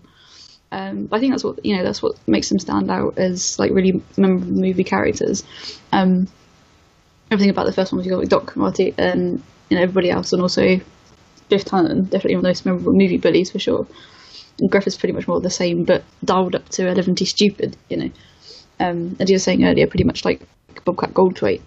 Um, yeah, this isn't really a place that I want to live. Um, and you were saying earlier, it's basically like like Pottersville, as you called it, from This Wonderful Life. Um, it's pretty much all gone downhill. Um, but yeah, the writing, it's okay. It's a little bit OTT, um, and you know, kind of lots of more. Again, listener scenes kind of don't really um, advance kind of plot or character, set to make everything kind of more absurd. Um, but it's it's okay.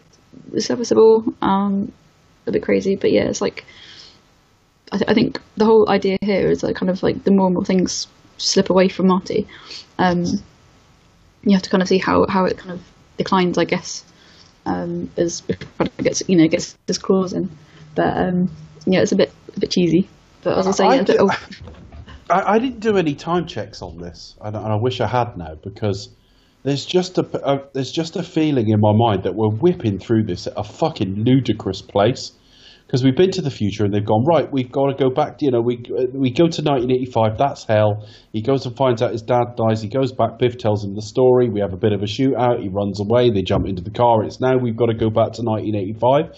And it's like fuck. How far are we even through this film? It's, a- it's just- actually shorter than the than the first one as well.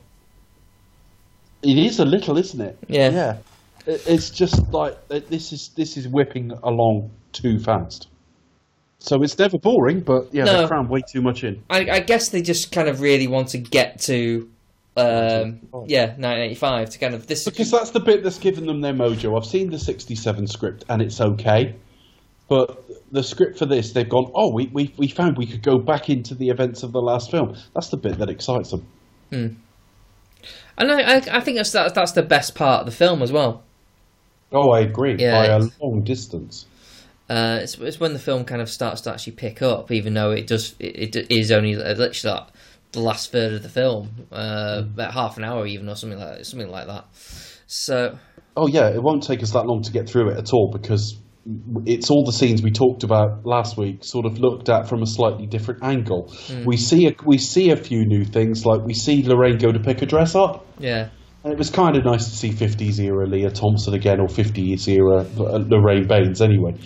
Um, but we see Uh, Biff literally being almost like aggressively kind of like what the one line that didn't ring true there, and of course we know that he just did in the concepts of this film, but he shouts, "One day you'll be my wife," and I'm just thinking, what? That does not ring true from that character. that doesn't. No, that sounds a bit weird, doesn't it? That's a very odd line of dialogue. I, I don't know. May, maybe uh, I I bought. Maybe it's just because I'm taking the history of the films with me as, as I watch Yeah. it. But but Biff, Yeah, al- maybe. but Biff always did have like a liking for Lorraine. Like he did. He always But kind I mean, of I've got likings for lots of people, and crushes on. You know, I've had crushes in the past, certainly, and it doesn't lead from that to yeah. one my wife. But you know, he uh, never seemed to have eyes for anyone else, uh, particularly. I don't don't remember him No, sort of like no, that's true. It was all focused on her. yeah. Okay. Uh, But One thing, and I can't remember if it's a deleted scene or not, or whether it's in the film. He's arguing about the cost of his car, isn't he? yeah, The 300 bucks. The guy he's arguing with is called Terry. And 60 years later, he's the Save the Top Clock Tower guy. Yeah. The old guy with where, Yeah. you, where the, the old guy in old age makeup, which I always wondered why he was in old age makeup, and he's waving the Save the Clock Tower. You know, that is the guy who fixed Oh, the other flyer, yeah. Biff's car. in- and and they still not fixed it in the future. For all that technology, no one's fixed a fucking clock. well, but yeah, it- they're, they're but just it- still broken as well. but it's just it's part of Hill Valley history, and it's just don't knock it down. Yeah, Why you'd have to save that with money, I don't know. You'd think these things would be listed. You think the council again- would, would sort it out? Well, you know, you see buildings that are of any sort of historical value and they get listed. You don't have to keep raising money to save them, unless No, they're I, I don't unless know they're in danger of don't know how it falling down, of course, which is different. But yeah, okay, all right, fair enough. They go looking for Biff because they've got to get this almanac back. yeah. We actually, we actually see him get it from his. So Bond, let us know. Yeah, I don't care. Let's be honest. I do. I'm quite interested. Yeah. I'm sure there is. I'm sure there is a, a way We- to do it. we we see we see old Biff like sort of. I mean, we both get Marty and old Biff like looking uh, looking at Biff. Uh, what struck me as a bit weird, or I don't know if it's like a, a different camera beat because he, 'cause he's older now. He kind of reminisces. He's like, ah, manure. I, I remember more. I that. remember that. I think Yeah. it's the fact that all of our memories are recreations. Always, you know, when you remember something, it, it's kind of you almost recreating it in your head. Yeah, To actually be there with the sights, smell, sounds, people, and everything like that on the day, it just must feel incredible. Sixty years later, it isn't sixty years later because he's gone back in time, but he's sixty years removed from it. Mm. So I, I've never read it as any more than that. That you would go, "Oh wow, look what I'm seeing." Yeah. Oh yeah, I would get that. It's it's it's okay. It just it, it just strikes me a little uh, funny how he goes like, "Oh yeah, that time I was publicly humili- humiliated and covered in shit." you know? It's just- I guess. Ah, memories. but he's about to change the kid's life, isn't he? Yeah. So I, I guess it's okay. I've always liked Biff's car. It's really cool. I kind of like. I wouldn't want one necessarily, but I love those old '50s cars. They look really cool. That does. That was a really cool car, to be honest. I do like it a lot. This film is very fond of its data dumps. So we get uh, we get uh, the whole point of the almanac, what it can do, explained with a timely example on the radio. yeah. Not that actually we needed, we, we the audience need to hear, but I guess it needs to be explained to Biff why why he would believe it. You know, like why would he be like, "You fucking crazy old man"? Why would I fucking? Yeah, as much as you think, well, we don't need to know as an audience, so why do we need Biff to be told? It is rather fantastical as a comments, as a, as a concept. So, I think we kind of need to see Biff. Get get it? Yeah, I think we do need to because because he is that dumb and that belligerent. He he would he would probably be that. He would go piss He off would old man. chuck it away, which he kind of almost does a couple of times. Yeah. So I'm kind of all right with this. But we have it all explained. He's now convinced, and Marty is locked in his, his garage. I loved how the um, it keeps co- it almost keeps coming in possession of Marty. Like he throws it at the back, and it's like l- literally like Marty can easily just grab it, and then Yeah. okay, so but then old Biff just grabs it back and say, "No, you have to keep it uh, safe and locked away." You know, so little things like that really, I think, kind of really work for this film. But yeah, Mar- Marty's basically locked in the shed now. And the best thing, the best bit about this is um, where he's told to dress inconspicuously, and he rolls up in like A leather jacket. a le- leather jackets in an era where, I mean, bear in mind, I know it's a few years later, but when Happy Days came along, which is set in the fifties, Yeah. the Fonz didn't wear a leather jacket for the first series because it was too Really? yeah, because le- leather jackets were seen to be like you know what troublemakers wore. Yeah. So in the fifties, him rolling up in all leathers like that would stand out, particularly as it's Really summer. shocking. Actually, it's not. It's November. I'm wrong on that. But it's a nice day as well. So yeah, It would look a bit weird. doesn't quite work, but uh, it's nice as a little visual joke. And he's trying to stay in touch with Doc, and Doc's yeah, He looks a little bit I Spy, doesn't he? yeah, does look a bit. definitely. Yeah, he does. Yeah. So So then what? He basically has to wait in the car until Biff comes out that evening to go Yeah. off to the dance. Well, he waits for um, uh, Doc to come and save him, but but uh, Biff is basically goes to dance before Doc can come. That's right. So Because oft, yeah, he turns up on a bike or something. It's like, well, I don't know what was he going to do? Give Marty a fucking crossbar? I'd never thought of that before. It's like, what's what's that? okay. And, and and also, I just wondered, like, well, what what what's Doc been? Is is the problem with the film? Like, the amount of times Doc's not around, he's just like, oh, I'm doing stuff. Never explains what stuff he's actually doing. Yeah, I think, know. uh, well, I nearly asked a minute ago, and I, then I realised the film hadn't really thought about it. I nearly said to you, "What's Doc doing all this time?" And then I thought, "No, the film's not thought about it, so Chris won't know because there isn't an answer." no, there's not. So he's just trying to get this book. They head off to the dance, and he's basically in the car while it all happens, isn't he?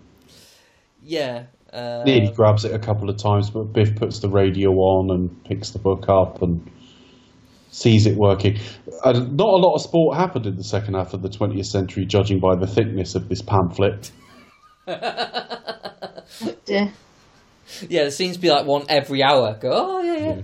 Yeah, the- whenever you put the radio on, sport's happening, but it's all in a book that, honestly, uh, you've seen thicker Mr. Men books, I think.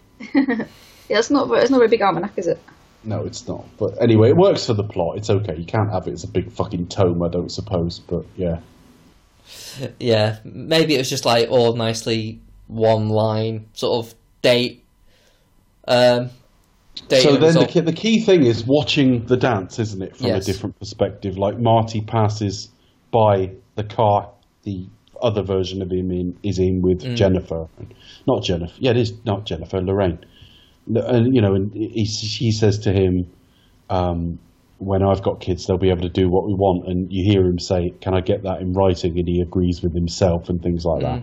Not fantastic jokes, but just a nice idea of being, you know, in the same space but doing something different. yeah, like going back on yourself almost. It's kind of And he, Um, and he can't interrupt it. He cannot interrupt it because he has to be able to play Johnny B. Goode and all the rest of it. and also and also you know see like other aspects like or what Strickland was doing and and and where and Biff do being where Biff was where where in other parts you know like before we got to the car bit and after that. Uh, so we, so we see we see him like sort of in, into in, like we see him like slipping like booze in the punch um you know and, and stuff like that. So it's nice to like have a few little add-ons for in depth I have to say, I did like the ooh la la joke as well. Oh what, what oh yeah Well, it's it's covered in the almanac sleeve, but they're all passing around very, very, very soft porn, basically. um, that's kind of funny because Marty eventually gets his hands on it, and it's like ooh la la. Yeah, uh, it, it's kind of believable then, isn't it? Because you just think like, well, he would think, oh, I don't know, if I take the sleeve off, and I can pass this like dirty mag around to the lads. Yeah, uh, inconspicuous. um, he finds out the the mag is is not there. Then he's like panicking, like, so Oh. Biff's got it, and he's thinking, well, where the hell do how do I find Biff? yeah, And then he remembers where they are and what's about to happen. yeah. Hey, you, get your damn hands off her, we here. and yeah, and then he gets um, punched out again, which is just as satisfying as it was when we watched the last film. Yeah, Jeffrey Weissman played, um, obviously, there's lots of inserts of Crispin Glover, and we'll talk about that after Fun Facts, but Jeffrey Weissman replaced him. And physically, he doesn't look like him. Physically, he's too slight and everything. Uh, so they do quite a lot to hide him. Vocally, he sounds a lot like him, though. Vocally, it's not a bad impression when they have to redo dialogue and stuff. But yeah, he, he steals it. He steals it from the knocked out Biff's pocket. And then you got that guy with, I think he stole his wallet. And the goons go after him to try to get it back. But of course, they see him on stage, so they think that's the same guy. Yeah, So that puts that at risk. They nearly knock him out, bef- that version out, before he can go back to the future. And it's just hugely convoluted because I feel like I should be explaining this a lot more for anyone who's not seen it. But actually, the chances are A, you have seen it, and B, it's not really that important. The film is massively overcomplicating this. Yeah, but it's it's nice to sort of like have the you know difference, but you know we sort of never never think like those where those guys are, and they actually think they're actually just by the stage waiting to beat the crap out of him. uh, And of course, they weren't there the whole time because this is like a rerun of Yeah. the thing. But they could have been because the original Marty never saw them, and we were following the original. Um, we were following the original Marty. Yeah. So this could be. This could have all happened in the original version of Back to the Future, and we still wouldn't have seen yeah. it. The only thing different is, is, is that he knows, noticed them coming off stage. He's like, hmm, that's weird.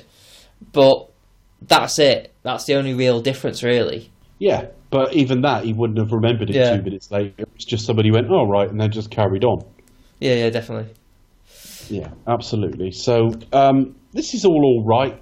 Um, obviously, because you don't have the same swell of of the orchestral bits from Alan Silvestri behind Earth Angel, it sounds nowhere near as impressive this time. but they did get the same band back and everything. That was cool. Yeah, Marv Marvin Gaye's cousin's brand. Um, so then we sort of uh, meet Biff outside because uh, Marty takes his time by observing his interaction with his parents. He goes, "Oh, I remember that." Even though you kind of like, well, time is of the essence. You want to get, you know, get out of there. He, he got the almanac, uh, but then he bumps into Biff. And Biff challenges him, challenges him to a fight, and he says no thanks, and he calls him a chicken. Uh, And and it's then- just like, oh god, it, that wasn't a good point. So every time they re-hit it, it's like a bum note. It- It's It like really you know, the song's playing, and then suddenly you hear, you know, and it's like, oh god. Every time we hear this chicken thing, I don't like it. I mean, partly because you don't like it, you, you like Marty too much for him to do it. It's like, oh, Marty, don't do that. Oh, you know, do you know what I mean? There's a little bit of that makes you think, oh, fucking Marty, don't be so, don't be this fucking stupid. Yeah, Um, yeah. You you've done what you needed to do, yeah. And he's actually got the book on him. Yeah. that's the thing. At this point, Uh, like you know, you, you think uh, you know, any like, you think in that situation you would think, I'm not fucking taking any chances. Yeah, that Yeah. that would like no, this is a, this is a risky situation to be in. I got what I need. I'm just gonna get the fuck out of here as soon as I can. Um, but no, he sort of goes nobody cutting in, gets himself knocked out by himself. Funny enough, yeah. I mean, if he'd literally walked away, he was home free. yeah, The moment that door hits him in the face and he falls over and reveals that there's a book inside his jacket. Yeah, really, really stupid. Uh, and then he then he has to like go. I got, I've I've, lo- I've lost the book again. And he's like, oh, okay. Well, then we have a chase with. Um, they have a, like sort of a chase with uh, Biff where he gets on the hoverboard and Yeah, he to- drops him down with him and he said, Can't we just land the, the thing on him and cripple his car? And it's like, No, that's a 1950 whatever car it is. It's solid. It'll destroy us. So he drops him down on a hoverboard.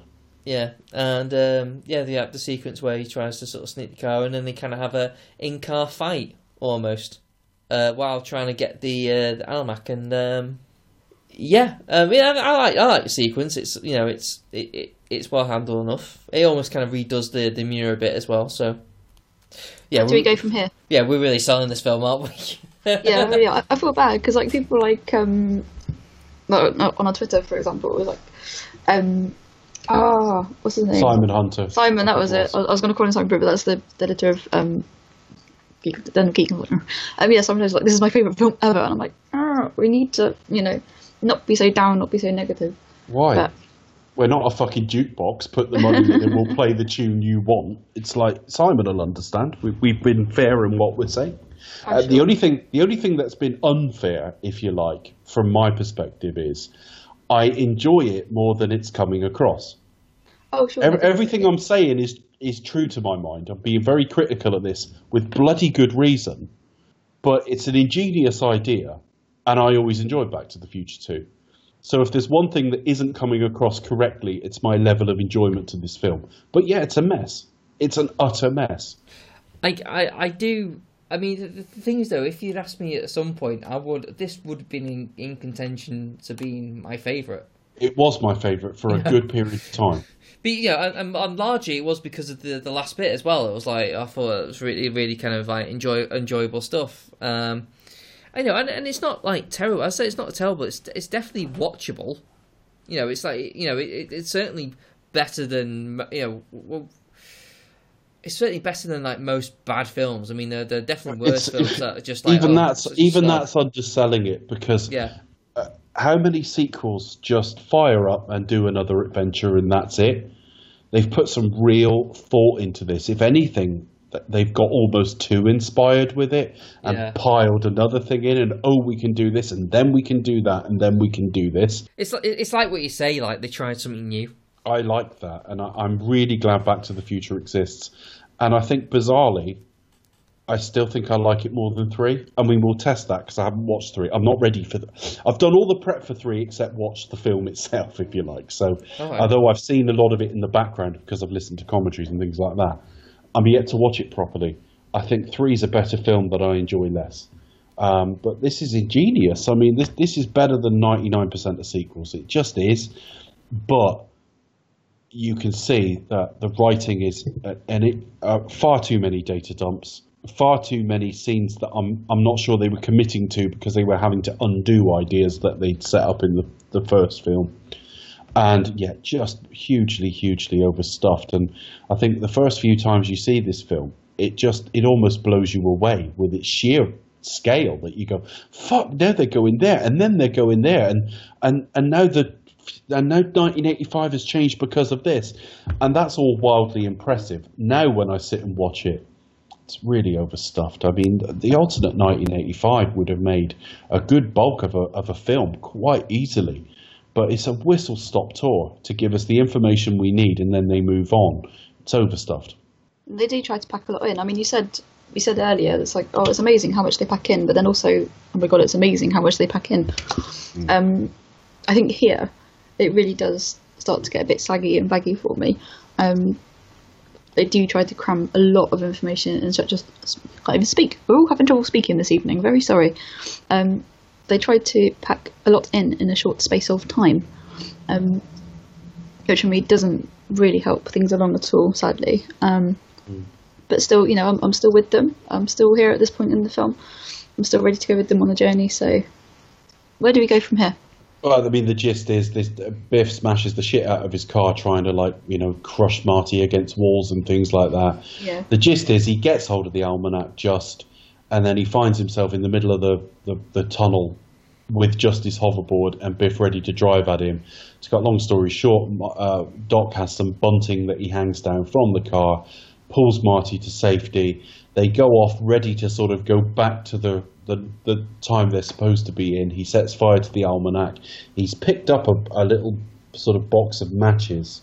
That, or a little pack of matches that he picked up from the casino uh, or the hotel, but from alternate 1985. From and it changes, it changes back to auto detailing, which is what we see Biff do. He cleans cars and things like that.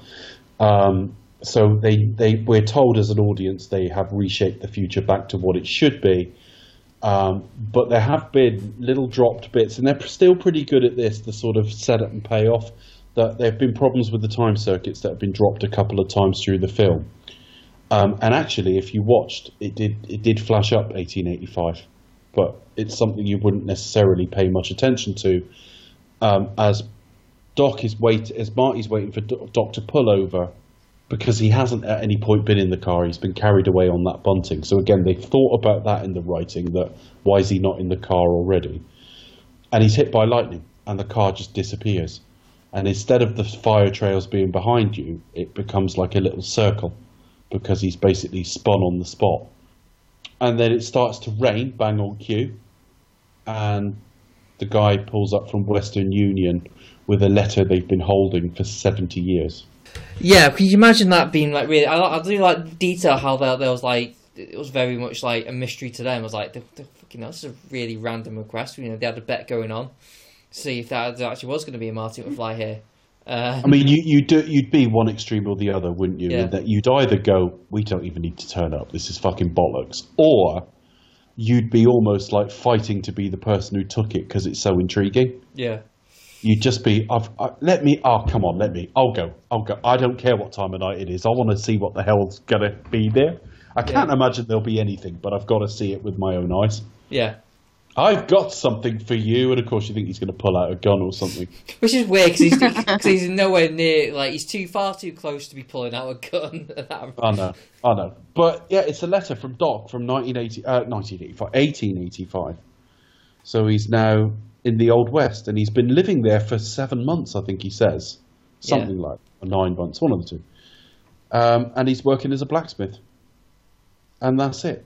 He's in the Old West. He's alive, but he's in the Old West. And I only know one man who can save him. And of course, now it just adds to this overstuffed feel that he has to run back into the town, which is a mile or two away. Um, on the timeline, this wouldn't work actually, because when you think Earth Angel, he was already running late. But anyway, um, he gets back into the town just in time for him to be sent back to the future, like a week ago, whatever it was, the week ago version of him. Like a day or so Uh, ago. Yeah, Yeah. and uh, Doc he, he he runs around the corner. Doc panics, and he says, "I just sent you back to the future." No, I know, but I'm back. I'm back from the future. Great Scott. He collapses. To be concluded. Comes up on the screen, That's, which is th- lovely. that's quite a busy day or so for Marty, isn't it? It's I a know. very busy Considering- day. so let me have some fucking sleep. There's a lot on his plate that day. The to be continued that's at the end of the first film was only stuck on on like home releases and that. So it, this isn't to be concluded was there though. I do remember that. Mm. And then of course we get the trailer for the third film, and the only difference on home releases is it said in the cinema coming summer 1990. And it, of course, it doesn't say that on the home releases now, but it was just Did it? It doesn't that- mine. I'm sure it said that on mine. Maybe I don't. I, I don't not remember this. I think I was like five or something when it came out. Um, and obviously didn't. I don't think I saw um, one of the anniversary DVDs, perhaps.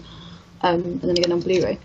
Um, It came but yeah, out. certainly It came out memory of all December 2002 on DVD. I'll remember that because I was so fucking excited it was coming out on DVD.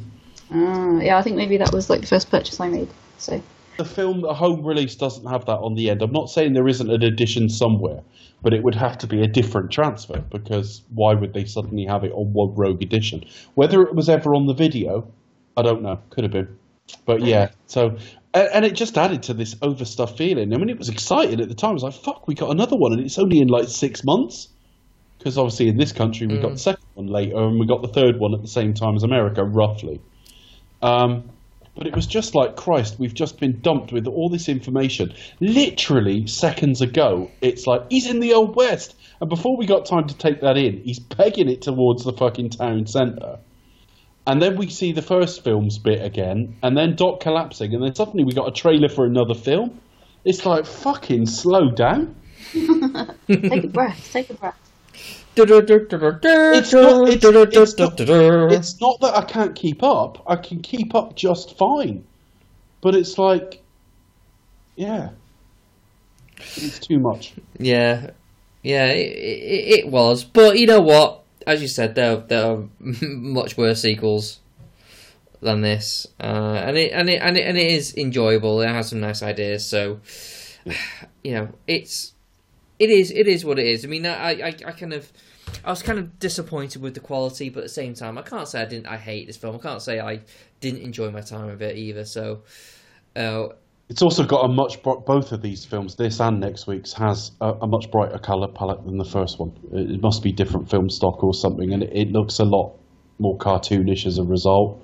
I mean, the one thing uh, Bob Zemeckis says it's the most interesting film he's ever made, and I think there's something in that. Although he says the impact of a sequel's never the same, I think there's some truth in that. Some truth in that. That's less so as years go by and we get more of them. But he also said that he really regrets it because when they made they made the first second film, and then they took two weeks off and did started principal photography on the third. So as much as it's filmed at the same time, no, it isn't. They're consecutive, and there is a slight gap, but it's only a couple of weeks. But then you've got um, Bob Zemeckis up in I think it's Northern California somewhere filming the third one. And you've got Bob Gale down at Universal Studios cinem- uh, do, supervising the editing and sound mixing of the second film, and you've got Bob Zemeckis flying down there at the end of a day's filming, watching the rushes and all the rest of it, or watching the editing they've done on the second film, and then flying back. And, and I think he spread himself a bit too thin. And he says that he wished he'd taken a little bit longer and put a bit more time to the second one, which is a very polite way. And they've got to be careful on these extras because any film out there, even Batman and Robin, someone who buys it, it is one of their favourites. It, it just by the law of averages, so they can't sit there and go, Oh, oh "It's shit. shit." But Bob, I think Bob Zemeckis likes this film in that he says it's one of the, mo- the most interesting thing he's done. But I also think he's disappointed a bit with the end result, Yeah, uh, because he talks about how he wishes he was there to supervise a bit more, and he was off filming the third one. That probably will show actually to to a certain degree. So yeah, my final thought is that this is probably one of the most unrepresentative reviews I've ever given because everything I've said, I believe, I agree with. But at the outset of this, it was like, oh, I can't wait to re- review the second one and stuff because there's so much in it. And it wasn't from a, a place of, I'm going to be really negative. But as you sit and look at the film and start making value judgments on different parts of it, it, it is a mess and it's overstuffed. And the, the, the, the exposition in the first film was so cleverly put across, and its data dumps in this film.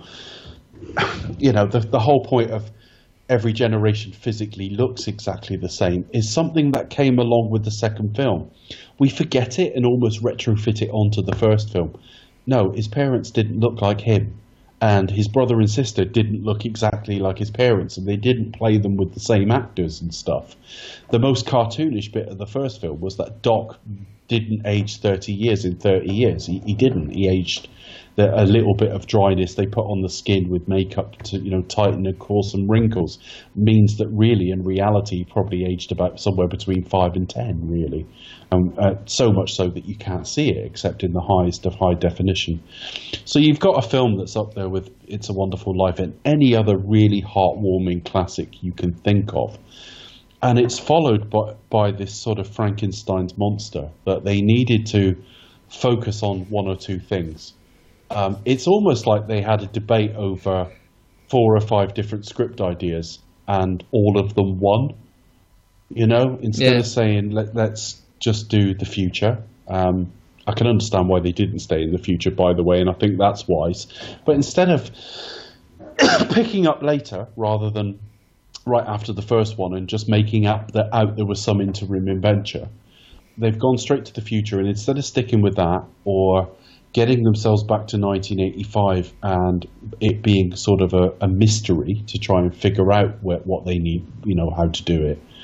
They've done the future. They've done 1985. They've done 1955, but they've also done. They've also hinted at 1885, and it, it's all too much. And I think, given that they, you know, they painted themselves into a corner with the end of the first one, I can see how it, it, it is what it is. If you look at the trilogy almost as like one long film, doesn't play quite so badly.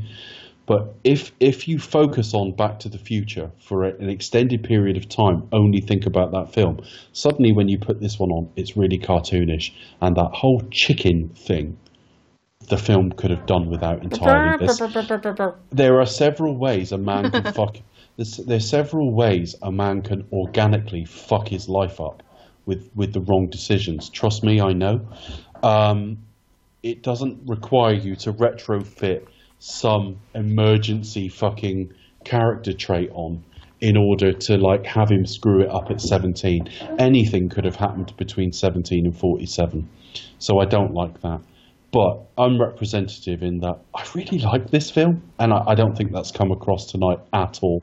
But that, that's all i've got to say on it. It's like yeah, I, I guess it's like you know, as you say, in terms of like critically, if you're going to examine what you know the film, the film, the film is a mess, and you can sort of tear it to shreds. But then sometimes you see a film that that is technically bad, but you enjoy it for whatever good points it has, and and and maybe just you know sometimes there's just bad films that you just go I, I don't know why but I just enjoy it so maybe that maybe there's elements elements of that maybe because it's part of a, a franchise that you like as well you know it's it's still tied to a film that that you love um or that we love really that you know that that has some resonance as well so by almost by association you, you, you enjoy it more if you, if, it was, if this was done on its own. So yeah, I mean, I don't hate the film. In fact, you know, at one point, you know, it was probably considered my favorite. Um, but I, I, I just think the that there are in, in terms of script. Uh, and you know when when we look at the first one, it was so sharp and so on point. This feels kind of very much like rushed and kind of, and, and kind of just not not very well thought through and just almost like a that'll do kind of mentality. Um, but having said that, there's also a why not mentality, which, um, as Dave rightly says, uh, is worthwhile. So uh, yeah, very very mixed bag, but um, you can't hate it though, can you? I don't know. Can you, Becca? No. No, Well, they- yeah, well, I'd say the same. But I do, I, you know, there are times when I mean, the first film is, as as we said, well, as- as I said, um, one of the best films ever made, um, and that's kind of up there with you know, Citizen Kane, Lawrence of Arabia, um, Seventh Seal, um, all the great classics. Um, and, and this film just tries shies ever so slightly away from that a little bit. Um, again, there's a, there's a lot on its plate. It's trying a lot to manage. You've got a lot of concurrent timelines going back and forth, back and forth. Um, that doesn't. Anyway, it's, it's all a little bit too much. Sometimes it does get a little bit too much, um, there is a lot of retconning involved. Um, I think this is kind of like Back to the Future, the retcon, if it had a subtitle, apart from part two. Um, but again, brilliant performances all round. Makeup, is okay. Uh, You know, costumes are amazing, and how they predict 2015. Um, obviously, you know, as you said earlier, they can be quite, you know, go, go broad, be very, sim- very scientific, or just really silly, um, and they just go go really silly, uh, which is good fun. It's, it's quite interesting to see what's come, what's happened and what hasn't, and also the alternate version of 2015, uh, which, as you say, become Pottersville. But again, yeah, it just tries to have too much on its plate. I mean, some parts of it I enjoy, some parts of it I do really struggle with. Um, so, whereas, like, for example, I think I would rate the first film like five out of five, and this film I'd probably be middling three. Um, unfortunately, um, I mean, next week when it does venture into the westerns, I haven't seen that film for a long time, but I do Does, remember does the it first venture time I in saw all the it westerns? in all the westerns, yes. Um, um, I, I did kind of really struggle with it.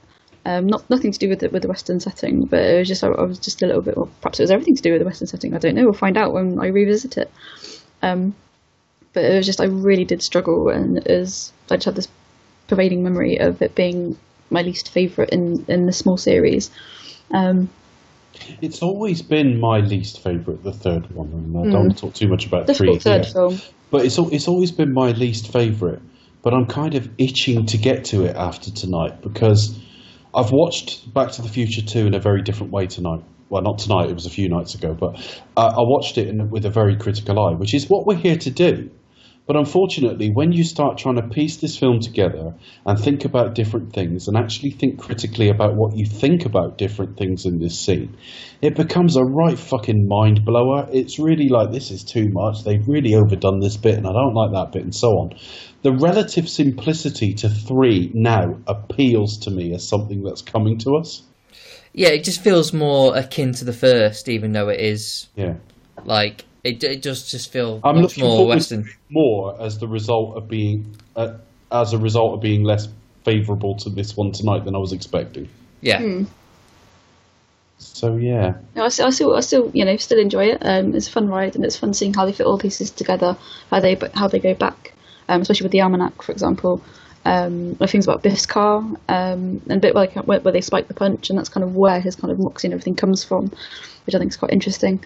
Um, but it, it just tried to juggle too much. Like for me, um, it does struggle a little bit with that. Um, and some, I mean, some of the set pieces are, are amazing, like the, let's say the two types fashions, or the hover cars. Um, just the vision of the future is, is incredible. But yeah, just in terms of they try to pack so much into the plot, it really does just become quite baggy and saggy, as I've said before. I, I do think it suffers also from like the um, Empire Strikes Back uh, analogy. You know, it's it's, what it's the no, the no finish. yeah. I mean, it does. uh, To be fair, it does have an actual arc that that starts and finishes with the Almanac. Um, but the but, but the course, but the the fact that it's a continuation story kind of does make it feel like a little bit incomplete because you know, Marty isn't still kind of like stuck in 1955 again. So, uh, Yeah. which kind of uh, gets sorted out pretty soon next week. So, Yeah. Um, so moving on to sort of fun facts with this, Becca. Can we start with um, you? You had a fact about Crispin Glover, and I've been itching to talk about this. Uh, so can we start with that particular fact, please? Yeah, different. As we know, he doesn't appear in the film. He is certainly not appearing in this movie. Um, no, I ju- I think it's interesting. Also, I'm trying Nice to that you got knighted then. Go on. Sir sorry. Crispin Glover generally. I think he should get an honorary knighthood. Well, he does. He lives in a castle now, so no reason why he Of shouldn't. Of course he does. He's Crispin Glover. No, he d- yeah, it's like in Hungary or somewhere like that. Uh, might not be Hungary, might be like Romania. Um, somewhere within Central or Eastern Europe, he lives in a castle, which I think is amazing. Um, how's he managed that? I mean, he's not been in that many films. To... no, it's, it's actually done like maybe property investment. Um, but no, he kind of built this. He bought this dilapidated castle um, and has basically been restoring it, and that's probably why we've not seen him in that many films. But yeah, anyway, no, I was just going through the stuff on, on IMDb.com. I just think, I, I mean, and, and he says only 200, 213 and 217 found this interesting, but I think it's interesting. So I'll just read this out. Crispin Glover sued the filmmakers as he had not been granted permission to use. They had not been granted permission to use his likeness in Part Two. Crispin's suit named John Doe 1 to 100 as defendants, where he would not have to name all of the individuals he was suing. Crispin ended up dropping the lawsuit after the case was settled out of court for 270 no $265,000 by Universal's insurance company, who decided it would be cheaper to pay Crispin rather than to actually go to trial. The Screen Actors Guild subsequently introduced new rules about illicit use of actors. I think that's interesting that they actually changed the law. It always annoys me, sorry, how things like that, it, it takes something like that for actually laws to change, but I think that's interesting how how things like that influence the law and, and practice of how it's done. I just find it quite interesting. What, what interests me about it is that um, we get a very one-sided version of this story. Not that it's, it might be completely true. I'm not saying anyone's lying, but obviously I've heard Bob Gale talking about it. Well, Bob Gale's on the side. have. disagreeing. uh, Bob talks about how uh, demanding Crispin and his agent were to come back. Um, fair enough. Okay, let's just say. So we, we're told a story how Crispin didn't co- end up coming back, and it's sound it's made to sound very much like his agent's fault, if you like. But Yeah. um, but we also hear stories about the, some of the bizarre ideas he had on the first film. But that aside, he gave a really great and memorable performance. He's he's a key part of why Back to the Future works. He really is. Um, and the films, the sequels do miss him, and I'd rather have, you know, the George McFly character than Michael J. Fox plays every fucking body. Uh, and the fact is, they couldn't come to an agreement with him, and then just start started like reusing shots of him, bits of dialogue with him, and then dressing someone up to sort of kind of pass for being him without any new contractual arrangement, and that doesn't strike me as fair. I can see, from my limited understanding, why Crispin Glover sought legal action off this. So yeah, but obviously in the end film we end up with Jeffrey Weissman, um, uh, who is shot very sparingly. Yeah, you because kind of they see him from, from behind or because they uh, want through a George. mirror or something like don't that. need George in this film. No, You it's just a bit kind don't. of surface to requirement. It has to be the night that like Lorraine and, George, and George are going round to like Marty's for dinner. You think, well, it didn't need to be. They didn't even need to be in it. And when you um, have them outside at the end of the film, they don't really need to be there either. No. I'm, I'm a little uncomfortable with all of this, and I can see why he um, why he sued. But anyway, what other facts can you lay on us? Um, I feel a bit bad for saying they tried to pack so much in, um, but Carl Sagan, Why they did? the legend that is Carl Sagan, um, considered this apparently according to IMDb.com, um, considered this to be the greatest time travel film ever made, um, due to its accuracy in handling multiple timelines. Um, I just find that mind-boggling. Because I think Carl Sagan is like one of my all-time favorite sci-fi authors. I'm like, what? Yeah, but But, like um, I said, like yeah, but he's he's a scientist and Well, an exactly, author. He's not. exactly. He's not a script writer. No, he's not a film critic. About if he um I don't, I, don't- I don't disagree with them. I just sort of, I, am just, I think that fact is, is amazing, really amazing. Um, and I just have to align my brain with Carl Sagan. But yeah, no, I think that was pretty cool. I mean, having somebody, you know, high up like that is like, oh, super cool. Yeah, I don't know. It's just you know, if he's a scientist, it's kind of like, well, it's not really his. f- The the ideas behind the film are, are his field, but Mm, like the no, quality definitely. of the script writing isn't. No, you might as well get it's script writing advice the- from Wayne Rooney. It's like it's not what you fucking do, is it? Well, it's like Bob Zemeckis giving advice on how to play football, you know. um, yeah, so other fun facts involve, um, obviously, as we mentioned, the ledge on the clock tower, broken by a Doc in 1985, is still broken in 2015. And it's probably still broken now in 2017. Um, let's have a look what else. Blah, blah, blah. Oh, yeah, October 21st, 2015. Multiple cinemas in the US and maybe in the UK as well screened this film, as obviously it's the first date that Doc, Marty, and Jennifer head back to the future. Um, anyway, the last fun fact about this film is yeah, as I kind of mentioned earlier, um, this film really does use every trick in the book. Um, it's quite advanced in its use of, um, of visual trickery. Um, so, like 1980, well, the late 80s, early 90s, you had like CG just kind of coming in, just starting, starting out, starting to be used. Obviously, it would be a good few years before Toy Story would come out, the first CG, fully CGI film. Um, it was 94, 95, I think. And you can see some earlier Pixar shorts coming out literally just towards Sorry, what were you saying was 94, 95? uh, Toy Story. Toy Story was 95 in America, like Okay. November or So it might be something. 96 over We- here then, perhaps. Yes, it was. Um, my first memory of that was actually watching that across two CDs that my dad had made. Mhm.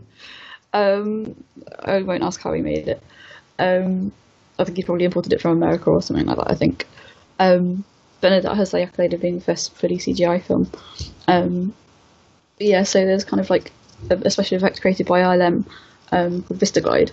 Um, and it, it kind of uses the effect of having the same actor interacting with themselves as we- we've seen. Um, Yeah, it's got elements of like motion control to it, doesn't it? It is- yeah, like very that, much motion control, very that much- It it is does look a little multiple passes and everything in the same place, and then you keep getting the same actor interacting with the same environment. you And have, then, you of have course, got you that it annoying little line between you know between the scene like you would you know typically of that day. Um, but I just think it's, it's it's amazing that these effects were it's created specifically for this film, and this film has actually helped advances in cinematography along, which I think is a very fun fact. That's fun, folks. That's so fun. I've just creamed my pants. Actually, he creamed his pants two years ago. And created an alternate two days Created an alternate Western cream. where he's got crusty pants. Ugh, Yeah, I still haven't washed them. Better than Krusty the Clown. Maybe, maybe, maybe, maybe that's why he was called Krusty. Maybe. hey, hey, folks. Hey, hey, Hey, hey. hey. uh, you, you can find me at Cinematronics on Twitter. You can find this podcast at cinematronics.co.uk. You can find me at the Pasty Kid 1976 on Twitter. And you can find us on Twitter at Expect Us to Talk, on Facebook.com, Expect Us to Talk, and you can also hit us up on YouTube, search for Do You Expect Us to Talk, and also on Stitcher and iTunes. Um, if you pop go onto iTunes and type in Do You Expect Us to Talk in the search engine, search engine, in the search box, um, You'll find a, a YouTube clip of Sean Connery tied to, tied to a table saying, Do you expect me to talk? no, Mr. Bond. yeah. But no, literally, if you do go to YouTube, At least we do haven't used that in any of our podcasts. no, not ever, not ever, no, never. But yeah, so iTunes and Stitchers and all the lovely uh, ways that you can listen to us in your ear holes. So I think that's it, isn't it? Got it all covered. Yeah, we're sadly not, we're not on Pinterest or Vine. Well, not Vine, but Vine. You imagine just doing a four and a half second podcast just to get into all the technology that doesn't now. exist anymore. I was gonna, I was gonna say, like, isn't Vine's not around anymore, is it? Yeah, Vine's not a thing anymore, is it? So It was fucking tenuous in the first place, if you ask me. uh, it really was. I didn't latch onto it to be honest. I was like, "Mm, no. So I don't have a problem with it. It's just the whole idea. It just felt like they it's come up with something that's vaguely innovative somehow. yeah, innovative somehow. It's like, it, I think the whole thing of it's like, quick, be funny! Yeah, Yeah, I think it's just such a limited time span, isn't it? So they used it pretty well in Chef, that that Jon Favreau film. But yeah, Oh no, yeah, that, that was good fun. God, don't watch that film on an empty stomach. Oh my god, yeah, I love that film. Not everyone does, but I loved it. no, it's not. It's very, it's very colourful, but it does kind of make you want to just eat the biggest meal ever. Yeah, it does. It's really nice though. But Friend- no, we went right. we- I went to see Chef at the cinema because my friend was really keen to see it. yeah. So Was your friend a chef? it- no, um, it, it doesn't follow. You know. But Okay, anyway, fair yeah, enough. sorry. But we turn up at the cinema, and he was going. I'm a bit worried we're going to be hungry during this, you know, because they're going to Mm. be cooking all this fine food. So he turns up with like a packet of Skittles or something, and I'm Oh. thinking, well, it's not, it's not really the same fucking thing, is it? he was like, well, that should help, and I'm like, well, if he's preparing Skittles, then that's fine. If he's preparing some duck dish, I don't think Skittles are going to help. But fair enough.